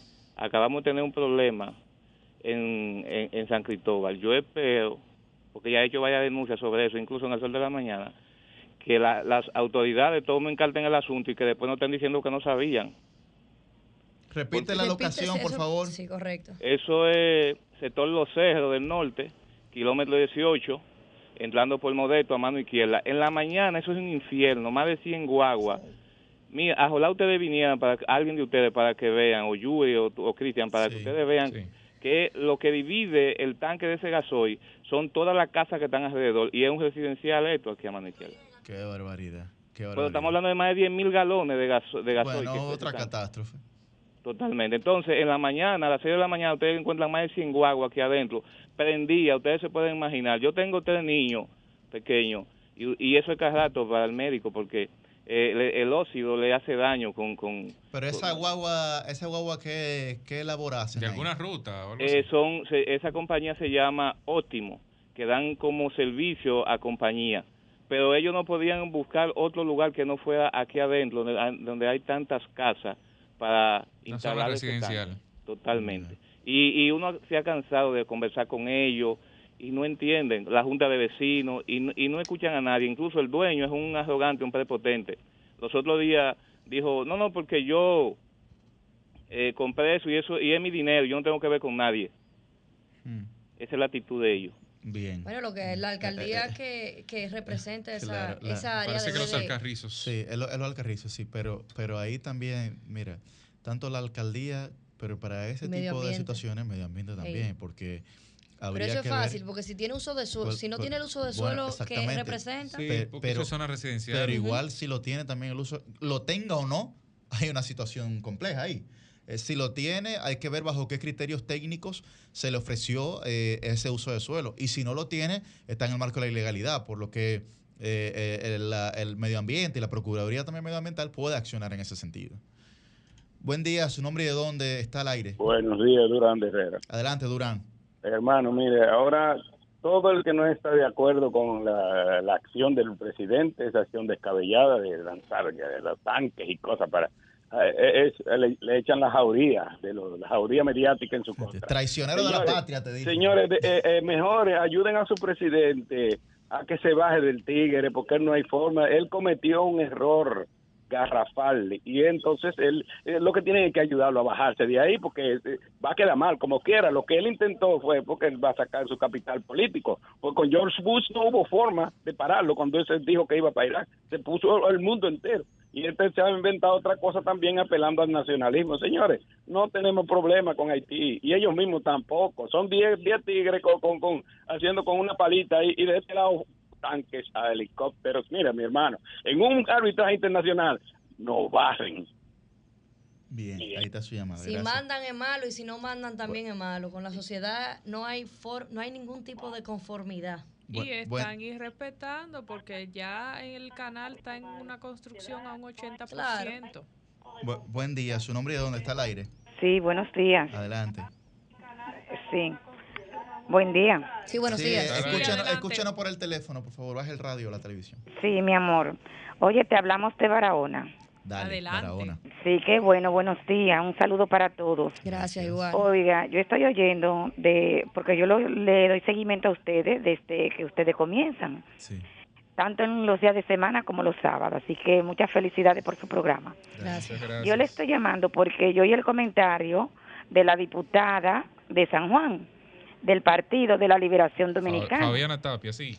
Sí, ok, entonces, yo lo que quiero preguntarle a esas personas que ayer fueron miembros del, del Partido de la Liberación Dominicana, glorioso partido, permítanme preguntarles, ¿por qué esas personas que hoy se van, que hoy tienen ningún motivo, ¿por qué no lo hicieron antes, cuando estaban en el poder, disfrutando de la miel del poder? ¿Por qué tiene que ser ahora? ¿Por qué hoy es que se ven las inconformidades con el partido? ¿Verdad que sí?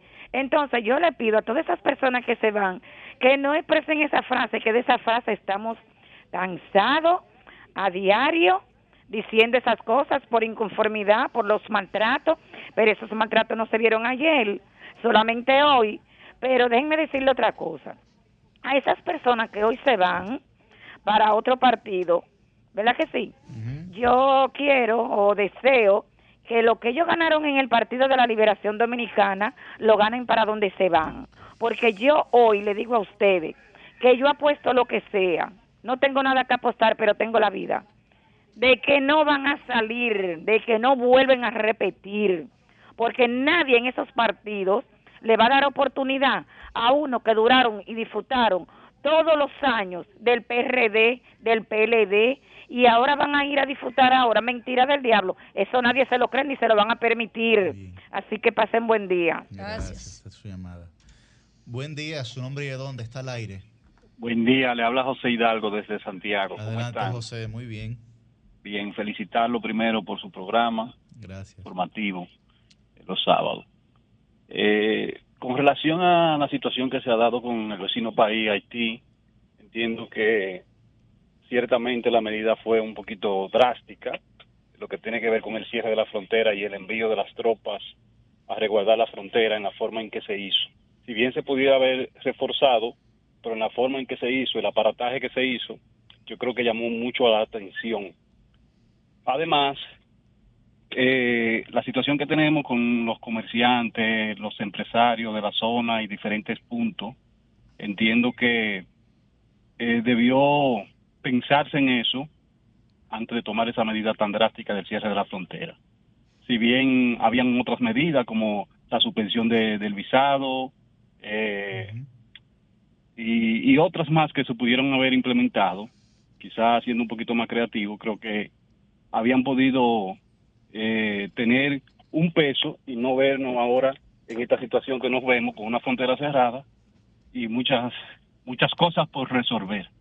Así que ese es mi punto, mi opinión. Muchas gracias por la oportunidad. Bien, gracias a ti. Definitivamente, o sea, la, la República Dominicana en ningún punto ha abandonado su misión diplomática, eh, por lo que la trascendencia, digamos, eh, se mide en consecuencia de esas acciones. Buen día, su nombre y de dónde está el aire. Sí, buenos días. Adelante. De Santo Domingo Este. Adelante. Mira, yo creo que el presidente eh, quemó todos sus cartuchos de un tiro eh, con relación a- al problema del canal y, y con Haití. Entonces, y con relación a la, a la encuesta, Sí, le escuchamos, le escuchamos.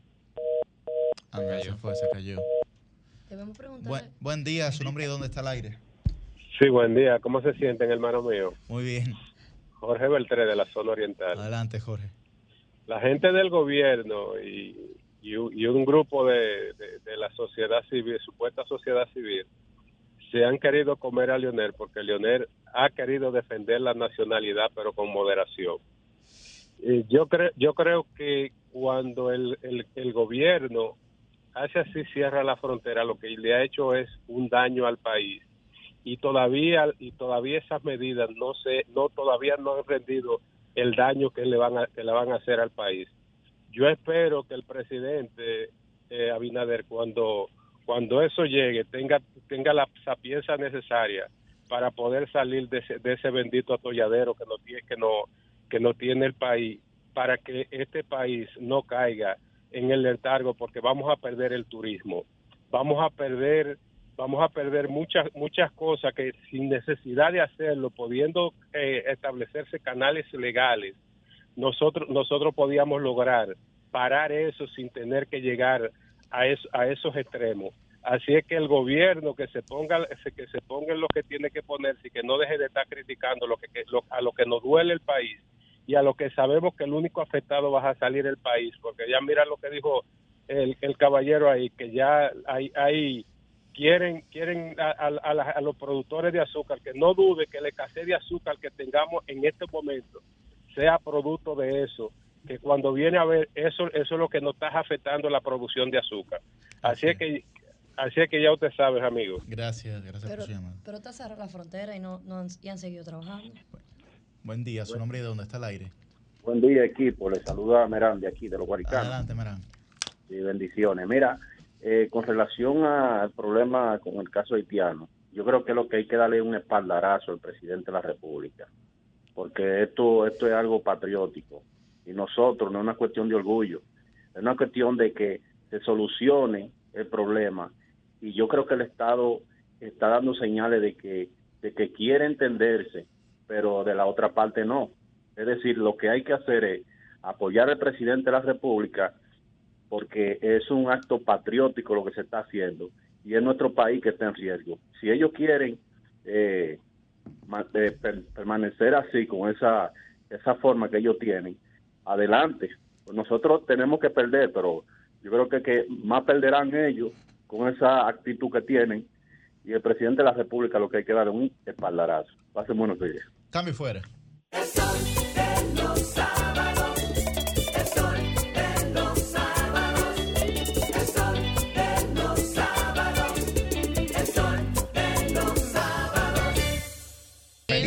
Dios. Feliz de tenerte en la mañana de hoy. E inicio yo adelante. No, no, arranca porque. Dicen, dicen, dicen por ahí, No, anda circulando por ahí. Que tú vas con No pregunta, que usted ¿Tú no va a competir con un primo que Mm. va por otro partido a la misma candidatura, la diputación de la circunscripción número uno. Pero mira, una pregunta, como ¿eh? son la- las 9 de la mañana, me estoy desayunando con esa información. No la conozco, pero de ser así, me parece algo loable, me parece quizá Parte de la democracia. atinado, parte de la democracia sobre todo. Y me parece que, que es algo que fortalece quizá su estructura, su partido, y que beneficia solamente al pueblo, que tendrá más opciones de dónde escoger. Este- Ese muchacho está limado. Sí, sí, sí. está limado, está limadito. Don, don Cristian. Bueno, Charlie, bienvenido a, a Sol de los Sábados. De entrada, me gustaría saber cómo, cómo ves tú la posibilidad de lograr primero la candidatura, porque es en esta etapa que se está todavía de, de alcanzar las candidaturas, sobre todo con una boleta que tiene el Partido de la Liberación Dominicana, donde hay mucho talento de todas las es. edades. Creo que la mejor será. El tema de las de cuotas que a veces juegan en contra de mucho talento de algunas personas que pueden obtener más, más votos que otras.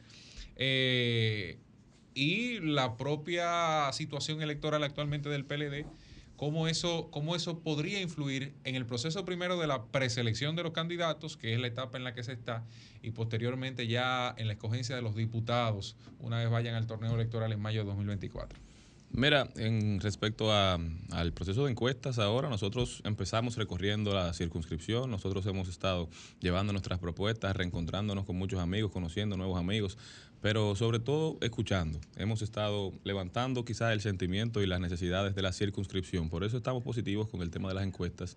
Creo que nuestra propuesta ha tenido buena acogida, creo que seremos uno de los candidatos que estará en la boleta. La realidad es que nosotros tenemos una reserva para el partido y una reserva para los aliados. Veremos cuál es la decisión de- del PLD en ese sentido. Pero independientemente... Estamos hablando, estamos hablando de, de dos reservas en una boleta donde hay seis personas Claro. y donde hay que cumplir con una cuota de género y Un otra 4, cosa. un 2 y 2. O sea, Da igual o sea, que- Eso Sí. reduce la posibilidad La de lo que reserva del digo, de PLD, cualquiera. Pero todavía no se sabe si la reserva va a ¿Son ser de hombre o de utilizada. mujer? No, no se sabe. Tampoco No se, tiene sabe, no se sabe el sexo, ¿no? No tiene. No tiene.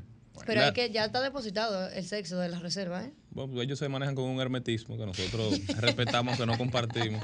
Pero lo que es igual no es ventaja, entonces nosotros simplemente nos mantenemos trabajando. Ya la decisión que, que sea, que emane de la voluntad popular, será respetada. En cuanto ya a las elecciones de mayo, yo creo que tenemos muchas posibilidades. Primero porque estamos llevando una boleta totalmente reestructurada, una boleta novedosa, con personas que están aspirando por primera vez y también con personas con vasta experiencia. Entonces, ya ahora mismo en República Dominicana, y más aquí en la circunscripción número uno, yo creo que el partido mayoritario es ninguno. Hay quienes lo, han dicho. Entonces la gente se va a abocar, entiendo, a votar por las propuestas, por los perfiles, por las personas que, que entiendan ellos que tienen la mejor de las intenciones para construir en República Dominicana una nueva temporada. Charlie, quisiéramos hablar de esta nueva temporada, de tus propuestas, de que nos hables eh, de manera eh, amplia, si pudiéramos hacerlo aquí en el tiempo que tenemos en este espacio, de cuáles son los principales ejes de, de lo que le planteas a la gente que va a votar por ti. Mira, primero, nosotros no quisimos solamente elaborar propuestas quizá en base a nuestras percepciones, a nuestros sesgos. Nosotros quisimos escuchar y hacer un levantamiento. Y por eso, la principal necesidad que levantamos en el Distrito Nacional es la falta de oportunidades para nuestros jóvenes. Entonces hemos, digamos, diseñado nuestra campaña en base a la creación de oportunidades, a tratar de venir a crear eso que la gente tanto quiere, eso que la gente tanto necesita. Por eso proponemos modificar primero la oferta de exportación de la República Dominicana para diversificarla, porque ya no podemos seguir diciendo el mundo entero consume lo que República Dominicana produce. Tenemos que empezar a producir lo que el mundo está consumiendo a través de una alianza tripartita entre la academia, el empresariado privado, el Estado, invertir en investigación y desarrollo para verdaderamente ver qué está consumiendo la India, qué está consumiendo China, qué está consumiendo quizá Latinoamérica y empezar a producirlo aquí en República Dominicana para construir esas oportunidades para que nuestros jóvenes, las personas, los dominicanos, las dominicanas puedan desarrollarse de manera saludable y crecer económica socialmente. También estamos proponiendo una ley de pasantías pagadas para incentivar el primer empleo. Yo sé que es un tema que mucha gente aborda, incluso creo que es un proyecto que Yuri y yo compartimos, lo que me hace muy feliz, aunque la gente diga, eso ya lo propusieron, de eso ya hablaron. Yo creo que mientras más personas lo estemos proponiendo, más posibilidades tiene de convertirse en una realidad. La verdad es que más del 60% de los jóvenes dominicanos solamente ven oportunidad de crecimiento dejando el país. Entonces creo que tenemos que empezar a crear las oportunidades en territorio dominicano, pero sobre todo a visibilizar ejemplos de éxito que hayan sido éxitos obtenidos a través del trabajo, del esfuerzo, del estudio, que son, digamos, condiciones y situaciones que permiten cimentar ese éxito en el tiempo. Charlie, más allá de, de bueno, llevar el nombre de, de tu padre, ¿verdad? Que es el secretario general, ¿hay alguna ventaja en correr, o desventaja propiamente, en correr por una nominación, sea la que sea, en tu caso es diputado, pero eh, sea la que sea, cuando se es hijo del secretario general del Partido de la Liberación Dominicana? Porque, bueno, cualquiera puede entender, ah, no, eso es porque hijo de, y siempre se señala mucho los hijos de. Claro. Eh, ¿Tiene eso alguna ventaja o desventaja en, en un proceso como este? Mira, quizá algunos entiendan que en algún punto es una ventaja, pero yo creo que como tú dices, incluso lo mencionaban en un en un review que hacían de- del debate que tuvimos aquí, bueno, en esta misma Sí, cabina, sí, sí. los precandidatos de- del PLD, como que la gente ya venía con una opinión creada, con un sesgo, digamos, hacia mi persona por de quién soy hijo. Pero lo único que yo le pido a la gente es que me dé la oportunidad de escucharme, de, de juzgarme si me va a juzgar en base a mis propuestas, a lo que queremos lograr para el país. Cuando yo anuncié mis aspiraciones, luego de un proceso de consultas, me di cuenta de dos cosas. Hay muchas personas que tienen o tenían expectativas muy altas para mi carrera. Y también había muchas personas que tenían expectativas muy bajas.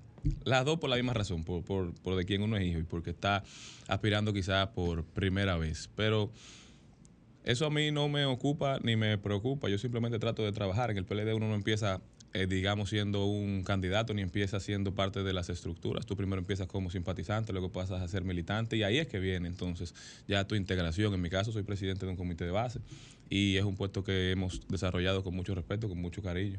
Y la realidad es que por eso luego de un proceso quizá de formación, porque yo siempre aspiré a vivir para la política, pero no vivir de la política, hemos decidido dar este paso al Congreso Nacional. Charlie, ¿cómo ves el panorama de la circunscripción número uno? Eh, tú señalabas algo muy importante, que es que ninguno es el favorito ya Sí. en términos de organizaciones políticas, por lo que la gente visualiza mucho más la figura por encima de la, de la organización. ¿Cómo ves tú en ese sentido entonces el panorama eh, de la UNO de cara no solo del PLD, sino en sentido general, ya que hay, eh, y me incluyo muchos jóvenes por primera vez, yo creo que Sí. hay también una noción colectiva de la gente, de decir, bueno, hay muchos jóvenes ahora, ¿no? Eh, aspirando aquí en la UNO.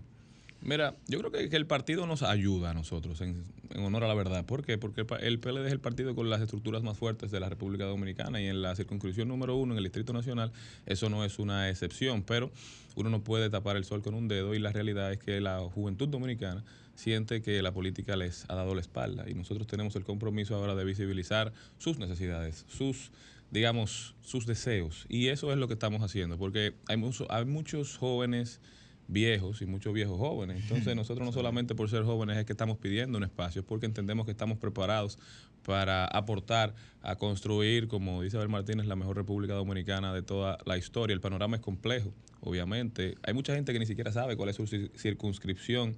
Entonces también hay un proceso de, de educación. Hay gente que ve un candidato y dice, yo puedo votar por ese. Bueno, escuché una persona preguntando incluso por cuántos diputados se podía votar. Y la realidad es que en ese proceso es que estamos ahora, hablando con la gente, escuchándolos y tratando de, de orientarlos y aprendiendo también. Pero yo creo que nuestras posibilidades, tanto las tuyas como las mías y las de todo lo que estamos aspirando, son muy buenas, porque no creo que debamos aspirar solamente a un cargo, sino a construir una carrera que nos permita aportarle al país. Charlie, ¿es viable la posibilidad de una alianza en el Distrito Nacional?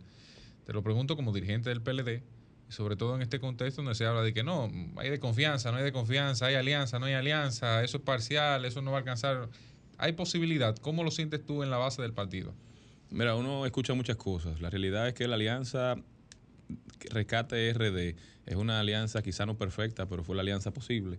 Entonces, en ese sentido, donde haya sido posible concitar el, digamos, el apoyo de una u otra organización, me parece que es lo correcto. Y obviamente hay que escuchar al sentimiento de la base. Y creo que fue lo que se hizo en, en este momento cuando se decidió pactar. Pactar no solamente por lo que le conviene al partido, sino pactar por lo que entendemos que le conviene a la ciudadanía. Aquí en el distrito el tema es bastante complejo, digámoslo así.